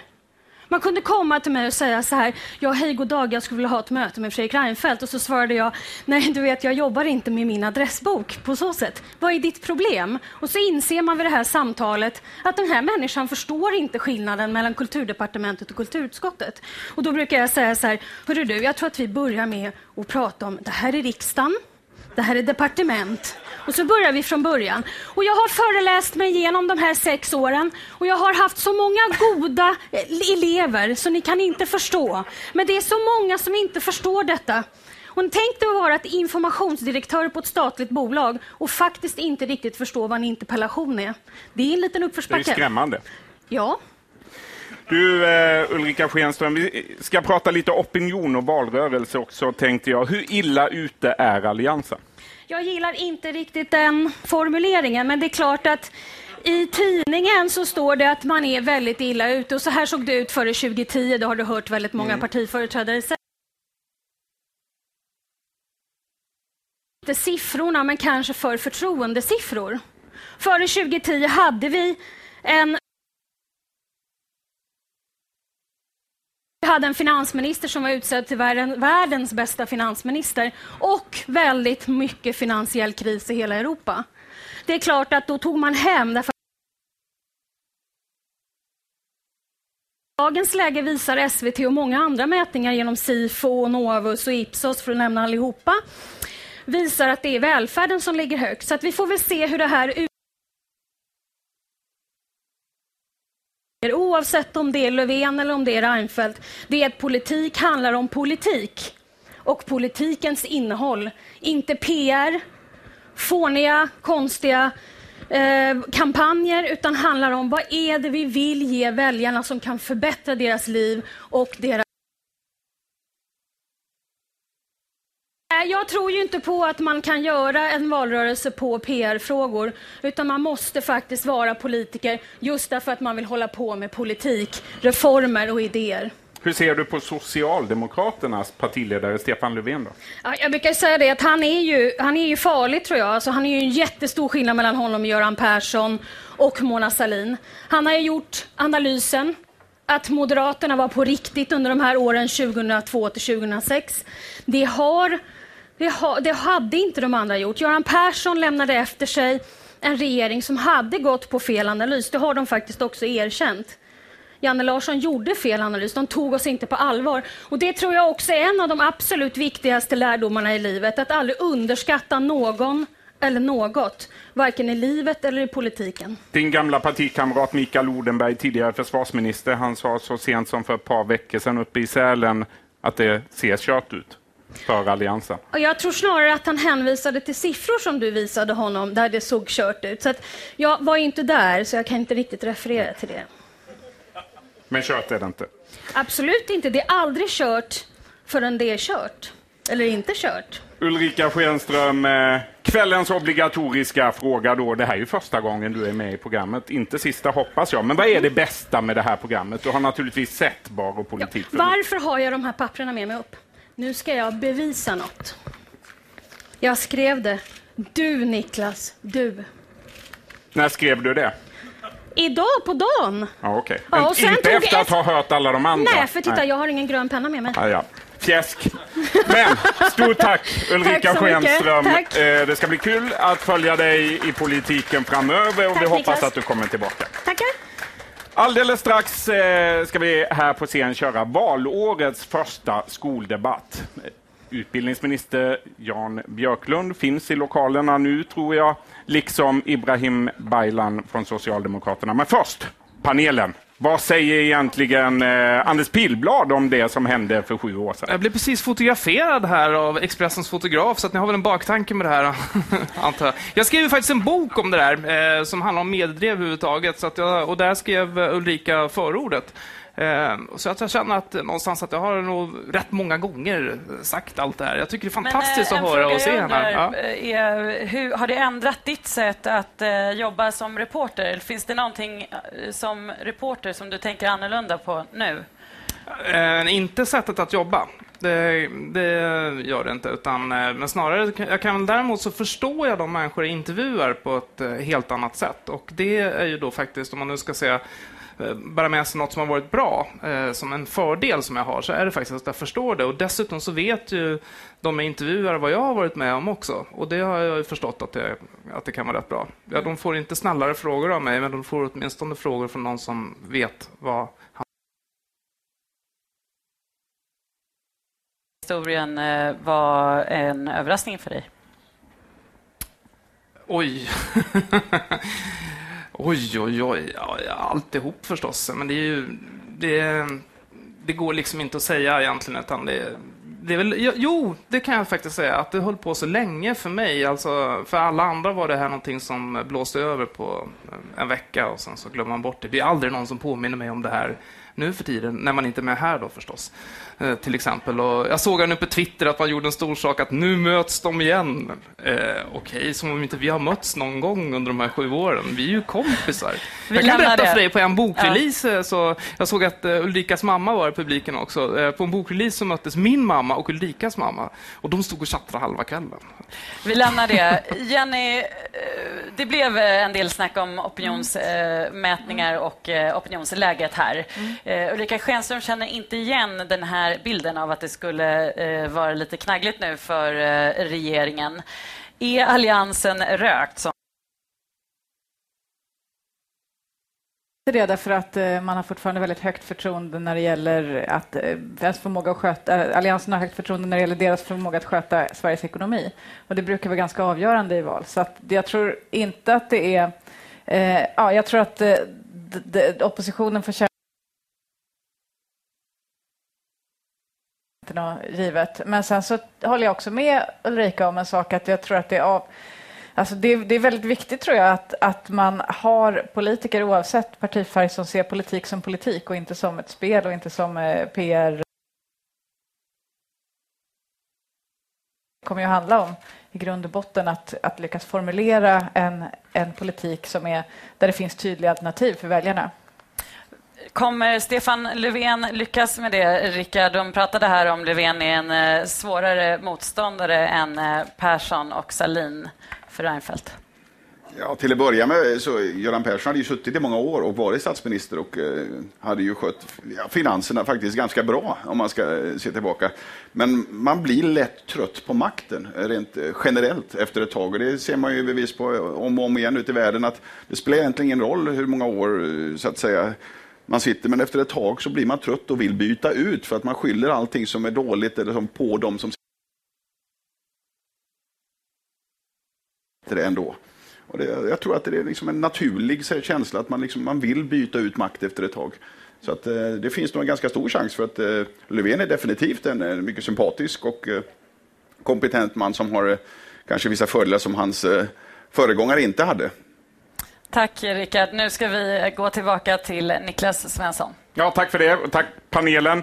Ja, två som vill göra det bättre, åtminstone i skolan, det är utbildningsminister Jan Björklund och Socialdemokraternas eh, utbildningspolitiska talesperson Ibrahim Baylan. Välkomna!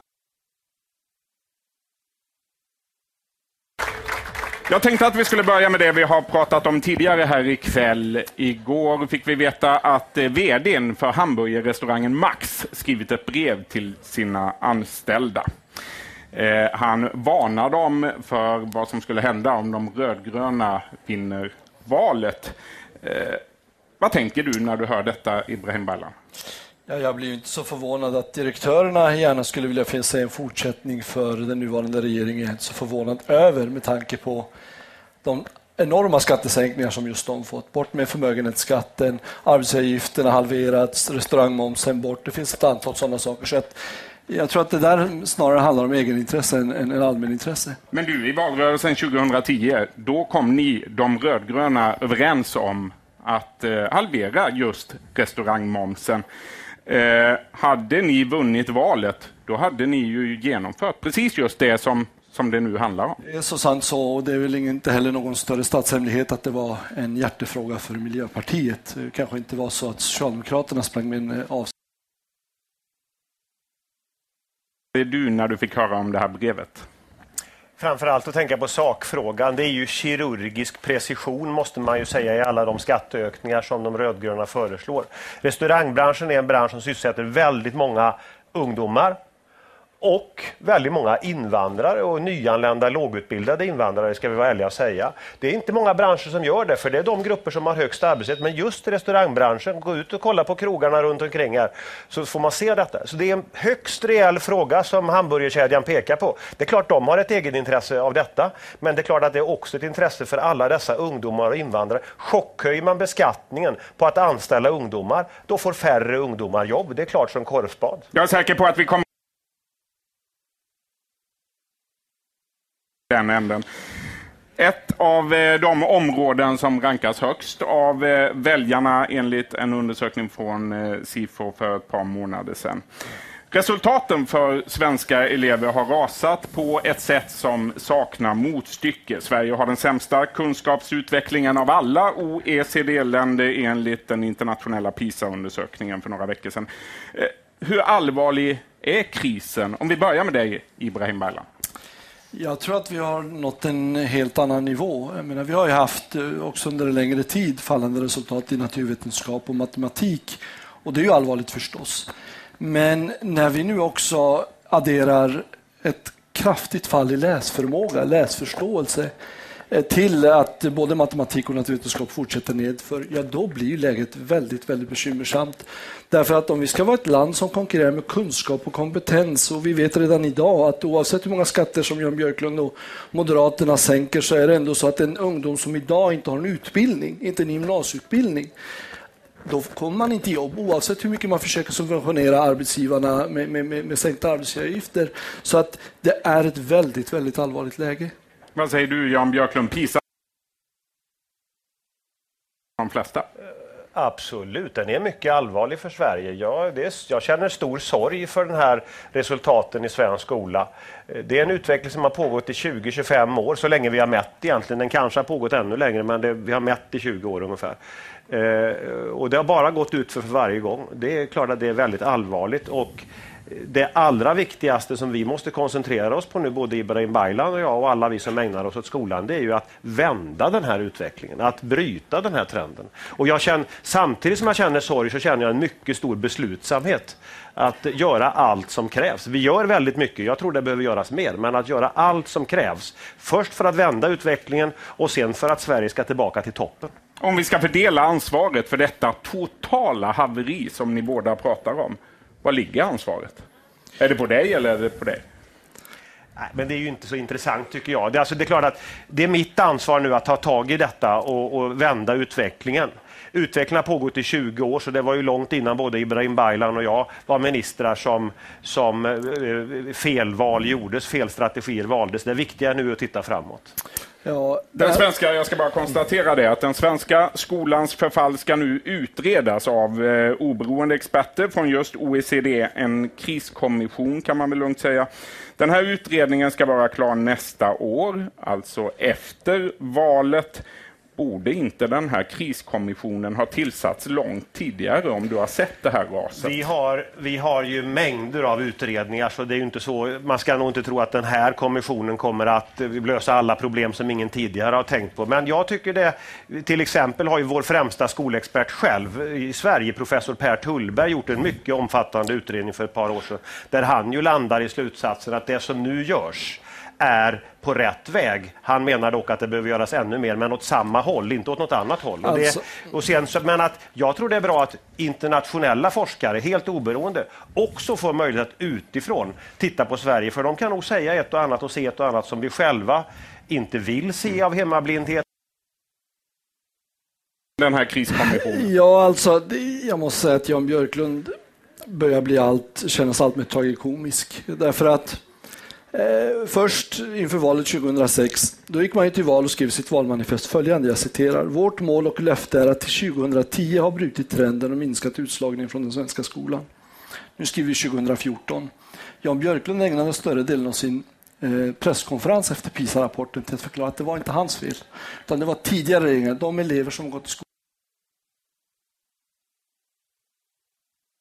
vi befinner oss i ett väldigt allvarligt läge. Det finns forskning som visar på att det finns åtgärder som kan åstadkomma förändring här och nu.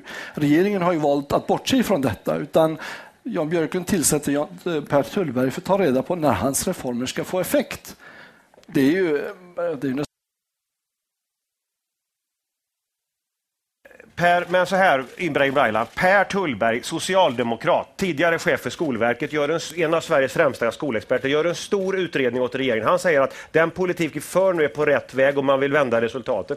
Jag tycker vi ska lyssna på forskningen. Han är den främsta vi har. Vi får väl se om OECD kommer fram till något annat. Jag tror faktiskt inte det, men jag är beredd att lyssna på dem också. Men sanningen är, den politik vi nu har infört, tidigare betyg, ny betygsskala, ny gymnasieskola, ny skollagstiftning, ny lärarutbildning. Ni har ju röstat nej till varenda reform och nu står du liksom kritisk mot att de reformer du har röstat nej till inte ger effekt tillräckligt snabbt. Det Men... finns ett ord för det, det är hyckleri. Jan Björklund, bara för att man höjer rösten betyder inte att man har mer att säga. Frågan var, minns du ditt vallöfte från 2006? Minns du det Jan Björklund? Det var 2010 du skulle vända detta. Sen har ni ju varenda år från 2006 fram till idag prioriterat skattesänkningar framför skolan. I den senaste budgeten som behandlades för en månad sedan, till och med efter PISA. Jag tror att vad vi skulle behöva göra nu är att stärka den svenska skolan i grunden. Vi vet ju, det har ju Skolverket ett flertal gånger lyft fram, att eleverna blir alldeles för ofta lämnade åt sitt eget öde. De får inte hjälp och stöd i skolan.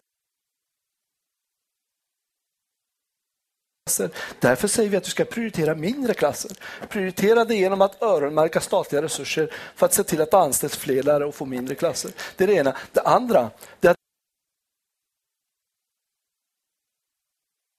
att att vi har ju nu ett marknadssystem i skolan som håller på att slita sönder skolan. Att vi får allt mer av segregation och därmed sämre skolresultat. Det menar jag att man måste ta till sig. Det finns det väldigt god, goda grunder för. Det är dags du ska få svara kort på det här, sen ska vi vidare till friskolorna. kan vi göra. Det hänger väl ihop med det där, för det var väl det det handlade om. Eh, PISA-undersökningen är väldigt tydlig. För de mäter inte bara kunskapsresultat, de mäter en lång rad saker. Den är väldigt tydlig. Skolsegregationen i Sverige, den finns. Men den är bland de minsta i hela den industrialiserade världen och den har legat still sedan 2003. Det finns inte en enda förklaring i PISA-undersökningen som bygger på att det fria skolvalet skulle vara orsaken till de sjunkande resultaten. Inte en enda. Och påstår du motsatsen här så skulle jag vilja att du, att du visar var det underlaget det finns. För vi ska göra så nu att vi tittar på en faksimil. Så här Uppenbart att regeringen inte är seriös, så skrev du Ibrahim Baylan eh, häromdagen i tidningen Skolvärlden. Ja, är det du på bilden? Ja, det, är inte helt, det var du som skrev den här artikeln. Det var någon som fick tag på en Photoshop också tror jag. Ja, Ibrahim Baylan, vad menar du med att regeringen inte är seriös? Vi har ju under 20 års tid Eh, Eh, försökt eh, hävda att vi behöver förändra det friskolesystem vi har. Vi är för mångfald, vi är för valfrihet, men vi har idag världens mest liberala system. Det är så att ingen har idag kontroll över systemet. Därför så gick vi in och krävde att man skulle tillsätta en parlamentarisk kom eh, kommitté för att titta igenom regelverket. Därför att vi såg ju nu att, att allt det vi har varnat för håller på att ske. Det tillsattes efter dialog mellan Socialdemokraterna, Miljöpartiet och, och Folkpartiet. Vi kom överens om ett antal punkter för att se till att staga upp systemet, få ordning och reda i vårt skolsystem. En av de punkterna det var att vi skulle numera ställa krav på långsiktighet i skolsystemet. Att vi inte vill ha riskkapitalbolag med en väldigt kort, kort horisont. En grundskoletid är ju nio år. Då är det inte rimligt att du har ägare som har horisonten fem sex år och därmed också riskerar att, att eh, maximera vinsterna på bekostnad av elevernas rätt till utbildning. Jan Björklund, direktivet är vidöppet, säger han, eh, trots att ni hade en överenskommelse med Socialdemokraterna. Regeringen står självklart bakom friskoleöverenskommelsen. Helt unik om man tänker så här att frågan om friskolor har varit en av de frågor som har splittrat svensk politik, kanske mer än någon annan fråga sedan 1980-talet. Nu är sex partier eniga om hur vi ska gå framåt och det är självklart står regeringen bakom friskoleöverenskommelsen och där ingår, jag tycker och jag vet att Ibrahim Baylan tycker och vi tycker alla att till exempel det här, för att ta mycket konkret, det här danska riskkapitalföretaget som gick in och tog över JB Education, de borde inte ha fått tillstånd. De borde inte har fått göra det. Men med den lagstiftning som har gällt sedan 90-talet så fick de ju det. Men det är det vi vill göra om. De var för kortsiktiga. Så fort det blev uppförsbacke så eh, satte de företaget i konkurs. En seriös ägare har ju en långsiktig ägarambition. Får inse att ja, ibland så blir det en svacka, men man måste ändå överleva det och ha en långsiktig uthållighet. Det är den typen av ägare vi vill ha, inte kortsiktiga. Självklart står vi bakom friskoleöverenskommelsen. Jag tror att, då ställer man sig frågan varför Ibrahim Baylan tar i så här just nu. Jag tror faktiskt att det kan vara så att ni är stressade över att Vänsterpartiet går fram som tåget nu i de här frågorna, när de är emot privata alternativ överhuvudtaget, så måste ni liksom markera. Men min vädjan Ibrahim Baylan, slut upp nu bakom friskoleöverenskommelsen. Vi är Ja. överens och försök inte att påstå någonting annat. Sen som jag varit med och skrivit står det exakt så här. Det ska ställas krav på långsiktighet. Däremot ska definitionen av långsiktighet utredas därför att vi krävde att definitionen skulle vara tio år. Det gick inte Moderaterna, Centern och KD och Folkpartiet med på och vi kommer överens om detta. Nu tar ni fram direktiv där det står att utredningen ska se om det ens är lämpligt att ställa krav på långsiktighet. Och det är klart att jag ställer mig frågan, inte minst mot bakgrund av att Annie Lööf så sent som, eh, som 6 januari gick ut och sa att hon kallade ju för populist. Hon kallade Anders Borg för populist och sa att för hennes del ska det finnas kvar riskkapitalbolag i välfärdssektorn. Det ska finnas riskkapitalbolag i skolan. Det är därför jag ställer mig frågan när jag ser de här direktiven som är vidöppna. Gäller våra överenskommelser? Jag vill ha ett besked, inte bara av dig. Jag vill ha det av hela regeringen därför att allt det här som du säger nu, det säger också Anders Borg. Men när det kommer till kritan, Jan Björklund, måste också direktiven stämma överens med vad du säger. Kort replik där. På vad? Vi står fast. Ja, ni står fast. Absolut. Ni står fast vid överenskommelsen. Okej. Ja, självklart. Ofta är det ni som bestämmer, men inte nu. Nu ska väljaren snart få bestämma och här kommer väljarens fråga. Hur har ni tänkt att säkerställa kvaliteten på lärarna i skolan och att de ska inspirera eleverna till att lära sig mer i skolan och tycka att det är roligt? Jan Björklund. Ja, det är ju huvudfrågan. När vi talar om ökad kvalitet så är det precis detta det handlar om. Det blir lätt att debatten handlar om andra saker, men sanningen är att kvaliteten på lärarkåren avgör kvaliteten på skolan. Och vi, det är då flera saker. Det ena är ju det långsiktiga, är ju att vi måste öka attraktionskraften för unga att bli lärare. Eh, om man har många sökande så kan man välja och vraka bland de som är lämpligast. Har man få sökande får man söka in. Men som var och en förstår, det ger ju effekt på mycket lång sikt. Det tar fem år att utbilda lärare och det tar 20 år innan de liksom dom, nya lärare dominerar ute på skolorna. Så vi måste ju också ha stora utbildningsinsatser för de som redan är lärare. Där har ju vi, man kan säga med kommunaliseringen för 20 år sedan så avskaffades ju egentligen lärarfortbildningen i Sverige. Vi har nu återinfört detta, i statligt lärarlyft och det behöver byggas ut. Vi behöver vidareutbilda lärare, inte minst i matematik och naturvetenskap. Och många lärare behöver återigen lära sig att katederundervisa. Det här, den här trenden som har varit liksom inne under många årtionden, att, att eleverna ska söka sina kunskaper själva och de ska forska själva och eget, eget ansvar. I verkligheten så funkar ju inte det för många elever. Många slås ut på det och det är en viktig orsak, säger både Skolverket och OECD, till att resultaten sjunker. Så det är stora behov av både utbilda nya lärare och att fortbilda dem vi redan har. Du ska få svara på frågan också. Jag tror att det första är att erkänna att politiken har misslyckats, skolpolitiken har misslyckats. Jan Björklund trodde ju att felet låg i lärarutbildningen, den har gjorts om igen och vi ser att antalet sökande är så lågt att människor som har 0,1 på högskoleprovet kommer in. Vi vill, vi, vill, vi vill att man ska sätta sig ner över blockgränsen tillsammans med eh, lärarfack och annat och komma överens om en nationell samling för läraryrket. Därför att lyckas vi inte få fram en färdplan för hur vi gör läraryrket mer attraktivt, hur vi ser till att ungdomar ser det som ett attraktivt val för framtiden, ja då spelar det faktiskt ingen roll, Jan Björklund, när du vill betygsätta barnen. Det sker på BB i förskolan eller i ettan, tvåan eller trean. Därför att det är ju trots allt syvende och sist så att det är läraren som ska göra jobbet. Och just nu känner jag en enorm oro att det är så få som överhuvudtaget vill bli lärare. Och jag ska ärligt säga att jag förstår dem. Därför att det är klart att så som villkoren just nu är så är de inte tillräckligt Nationell attraktiva. samling, Jan Björklund. Det är bra och vi har just nått en bred överenskommelse mellan staten, mellan båda lärarfacken och mellan de två stora arbetsgivarna, nämligen kommun och landstingsförbundet och friskoleförbundet om ett tiopunktsprogram. Vi har en nationell samling mellan staten, mellan, eh, kommuner, lands, mellan kommuner, friskolor och lärarfacken om hur detta ska gå till. Det är inte enkelt för det, för att även om alla är överens så är det ju till sist vad det är man gör.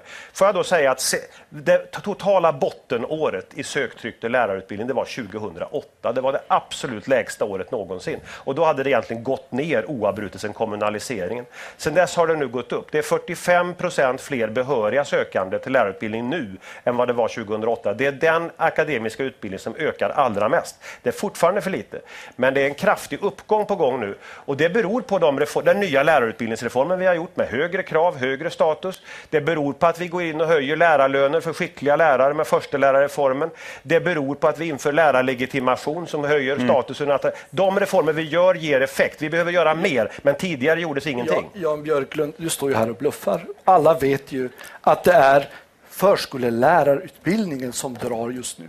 Antalet sökande på de övriga lärarutbildningarna är under en sökande per plats. Så illa är det. Jag förstår du har ju varit skolminister längre än någon annan sedan Jesus gick på vatten. Jag förstår att det kan vara svårt att, att känna, att, att erkänna att det, att det går tungt, men läget är väldigt allvarligt. Låt oss över blockgränsen sätta oss ner och komma överens så att vi också får borgfred i diskussionen kring lärarna. För jag tror att själva den negativa diskussionen bidrar till att det är så få som vill bli lärare. Det är så här att uh, du förminskar Bengt Göranssons insats. Han var minister i nio år på utbildningsdepartementet. Han var partikamrat till dig. Inte skolminister, men, men, men att, jag, att jag har suttit längre än sentida socialdemokrater beror ju på att de avsattes oavbrutet. Det, det är ju den enda förklaringen. Så det, ju Ylva Johansson och Ingegerd Wärnersson och Ibrahim Baylan, de fick ju aldrig sitta länge för det lyckades ju aldrig. Det var ju det som var problemet. Du, nu, nu, nu, nu går jag in där, för det finns ju faktiskt de som skulle vilja byta ut dig också. Eh, I eh, Expressen idag berättar vi att eh, Moderaterna är irriterade över att du fortsätter tjata om ett förstatligande av skolan. Och för bara ett par timmar sedan fick vi veta att Moderaterna skickat ut ett pressmeddelande. Imorgon kommer man att presentera en ny stor skolkampanj. Eh, det finns de som vill att Moderaterna tar över utbildningsdepartementet om det, Alliansen vinner valet. Det utgår jag från att alla moderater vill. Tänk att jag vill att alla ministerposter ska besättas av folkpartister. Det är väl inget konstigt. Du kan förstå men, Moderaternas men, irritation. Eh, nej, alla partier vill ha... vi Alla vill, jag, vill väl ha en, alltså, jag vill väl ha alla ministerposter i Folkpartiet. Det är väl inget konstigt om du frågar en folkpartist så kommer de att svara så. Däremot i allianssamarbetet så är det total enighet. Det är jag som är alliansens utbildningsministerkandidat. Så det är enkelt. Och sen får väl de rödgröna klara ut om det är Baylan eller Fridolin jag ska debattera mot i valrörelsen. Mm. Ibrahim Baylan, vad säger du om sprickan i Alliansen? Nej, det alltså, finns ju en spricka ja, ja, Den alltså, är obetydlig jämfört med... ja, eh, jag, jag, tror att det, det, här är Moderaternas sätt. För har, vi har hört den här typen av utspel och eh, bak, bakgrundsspinn. Jag tror att det här är Moderaternas sätt att försöka distansera sig från Jan Björklunds är i någon mening orättvisa därför att det är Moderaterna som i varje årsbudget drivit fram en ny stor skattesänkning och därmed också berövat Jan Björklund och alla andra som är skolengagerade möjlighet att kunna investera i skolan. Och det är det som vi ser resultatet Det var någonting om den rödgröna sidan nej, också. jag behöver inte det för det är så uppenbart. Men så här, där, Sverige, jag utesluter inte, eller tvärtom, jag tror också att det finns delar vi behöver investera mer i på skolans område. Lågstadiet till exempel, läraryrket. Däremot det här att skolans problem enbart är resursproblem som ni alltid återkommer till, jag tycker det är för förenklat. Sverige, ger, Sverige satsar nämligen bland de länder i OECD som finns så satsar vi bland de, de, som satsar mest på skolan. Långt över genomsnittet ligger vi hur mycket vi satsar på skolan per elev i Sverige i den eh, genomsnittet i den industrialiserade världen. Men våra resultat ligger i botten. Hade det varit så att det fanns en fullständig överensstämmelse med hur mycket pengar man skjuter in och resultaten som kommer ut, då borde vi legat mycket högre. Men så är det inte. Däremot tror jag vi behöver satsa mer pengar, men mera resurser är inte allt. Det behövs också annat. Och det är det man kan lära sig av PISA. De tio länder som ligger högst i PISA, de har tidiga betyg, de har studiedisciplin, de har högt status på läraryrket, de har ordning och reda, eh, tidiga nationella prov, tydliga kunskapskrav och speciallärare. De har ju den politiken som vi strävar efter, som ni monterade ner under er regeringstid. Vi, har sorry, vi har dragit över tiden lite grann får jag höra i mitt öra, men ni ska få prata lite till. Jag tänkte nämligen att ni ska få hålla ett tal till nationen, valtalet. Du har din kamera där borta, okay. Ibrahim Baylan, det är bara att prata en minut. Vi har ett allvarligt läge i svensk skola. Vi har alldeles för många ungdomar som idag lämnar grundskolan utan tillräckliga kunskaper för att kunna göra val till gymnasieskolan och de riskerar att hamna utanför i ett samhälle där ungdomsarbetslösheten redan är alldeles för hög.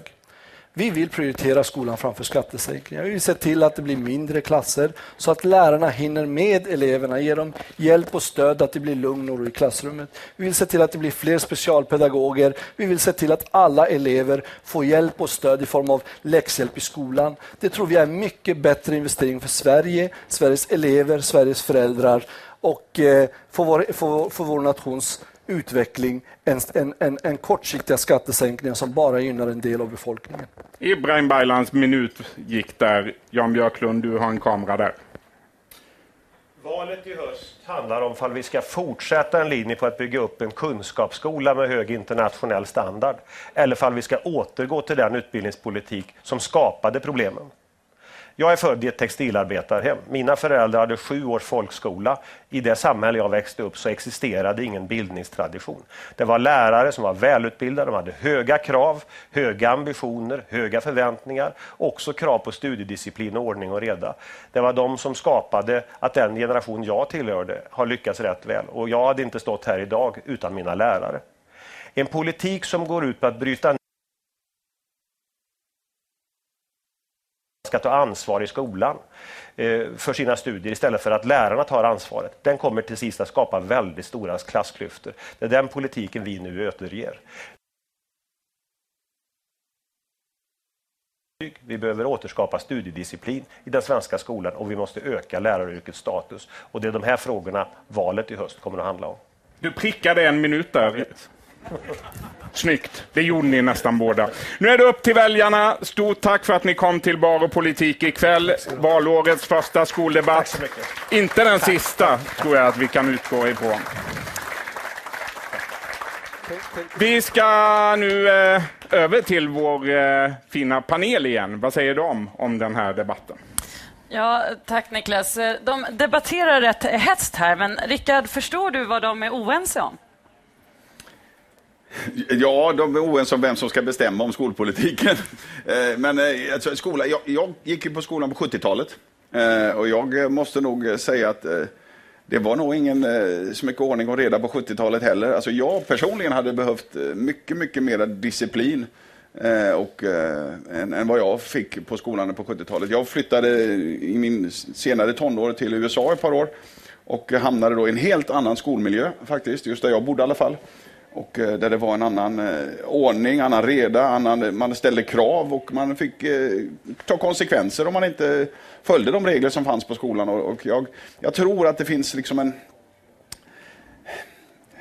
ja, en förväntan om att skolan ska lösa allting och lärare skulle... Men vem vill bli lärare och komma till en högstadieklass där man känner att det liksom bara är kaos? Vem vill gå in i den rollen och, och liksom ta hand om en, en, i ett område kanske där det finns sociala problem och annat och, och säga att ja, men jag är lärare, jag ska lösa det här på något sätt. Man behöver ju hjälp från alla. Alla vi som är vuxna eller föräldrar behöver hjälpas åt att skapa ett visst ramverk där vi hjälper lärarna, hjälper skolan att sätta ner. Det här är det som gäller. Vi måste ställa krav och vi måste hjälpas åt gemensamt. Och det här ligger i mitt eget intresse eftersom min dotter tänker bli lärare nästa år. Hon är snart klar med eh, sin utbildning och eh, då hamnar vi in på Filippas område också om hälsa, för hon blir gymnastiklärare och då tycker jag att man ska ha mer gymnastik i skolan.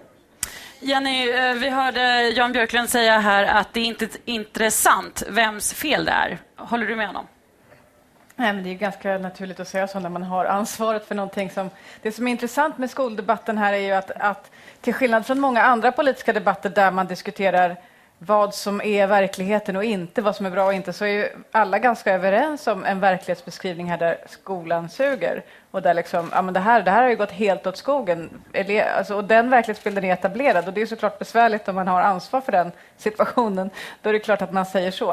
Eh, men, eh, ja, fast alla vet ju att det är intressant såklart. Särskilt när det då ska bli val. Varför är det intressant? Jo, därför att eh, alltså, det är en fråga som är väldigt, väldigt viktig för de flesta väljare och för, därför att man har barn eller därför att man eh, är barn. Eller men ska man inte så. titta framåt menar jag? Varför är det intressant att, att titta på jo, vems men för att kunna, För att de väljare som, som, inte, alltså som, som tycker att den här frågan är avgörande och som vill bilda sin uppfattning utifrån skolpolitiken, de behöver ju de behöver ju göra en analys av vad som de tror har gått snett och vem, vem, de, vem de litar på kan lösa det. Och då är det ju intressant vem som bär ansvar för haveriet naturligtvis. Anders, eh, vi hörde även Jan Björklund säga här att de är självklart överens eh, om eh, det friskolekommittén kom fram till. Men hur ser det ut i Alliansen egentligen? Finns inte en splittring här? Ja, det är i varje fall så att det är en fight om skolfrågorna. Så är det. utbildningspolitisk talesperson så blir det ett helt annat driv i, från Moderaterna i skolfrågorna. Så är det ju. Mm. Nu kommer Niklas över till oss. Här. Det har varit jag. en lång och innehållsrik kväll. Det har det verkligen. Spännande debatter tycker jag och en del intressanta svar också från våra övriga gäster. Ja, vi ska alldeles strax eh, avsluta denna sändning. Jag ska säga till alla er som har följt den att eh, den kände kriminelle Mille Markovic, 52 år gammal, hittats ihjälskjuten i Ulvsunda utanför Stockholm nu ikväll. Han hittades mördad i en bil, skjuten i huvudet. Expressen sänder extra med anledning av detta. Ni ser den sändningen på Expressen.se och följer rapporteringen om detta drama under hela natten. Klockan ja, den är nu fem minuter i nio. Vi har sänt i nästan två timmar härifrån Clarion Sign Hotel vid Norra Bantorget i Stockholm och detta i samarbete med Skandia. Stort tack till alla kvällens gäster, till er i panelen förstås och till framförallt er som har följt sändningen framför eh, mobiltelefoner, läsplattor, tv-apparater och datorskärmar. Vi är tillbaka igen med en ny spännande sändning härifrån den 27 februari. Projektledare och redaktör ikväll har varit Elsa Falk. Mikael Koff har också arbetat med sändningen, liksom eh, Staffan Engvall och studiovärdinnan Josefin Nylén. På återseende, säger jag. nu.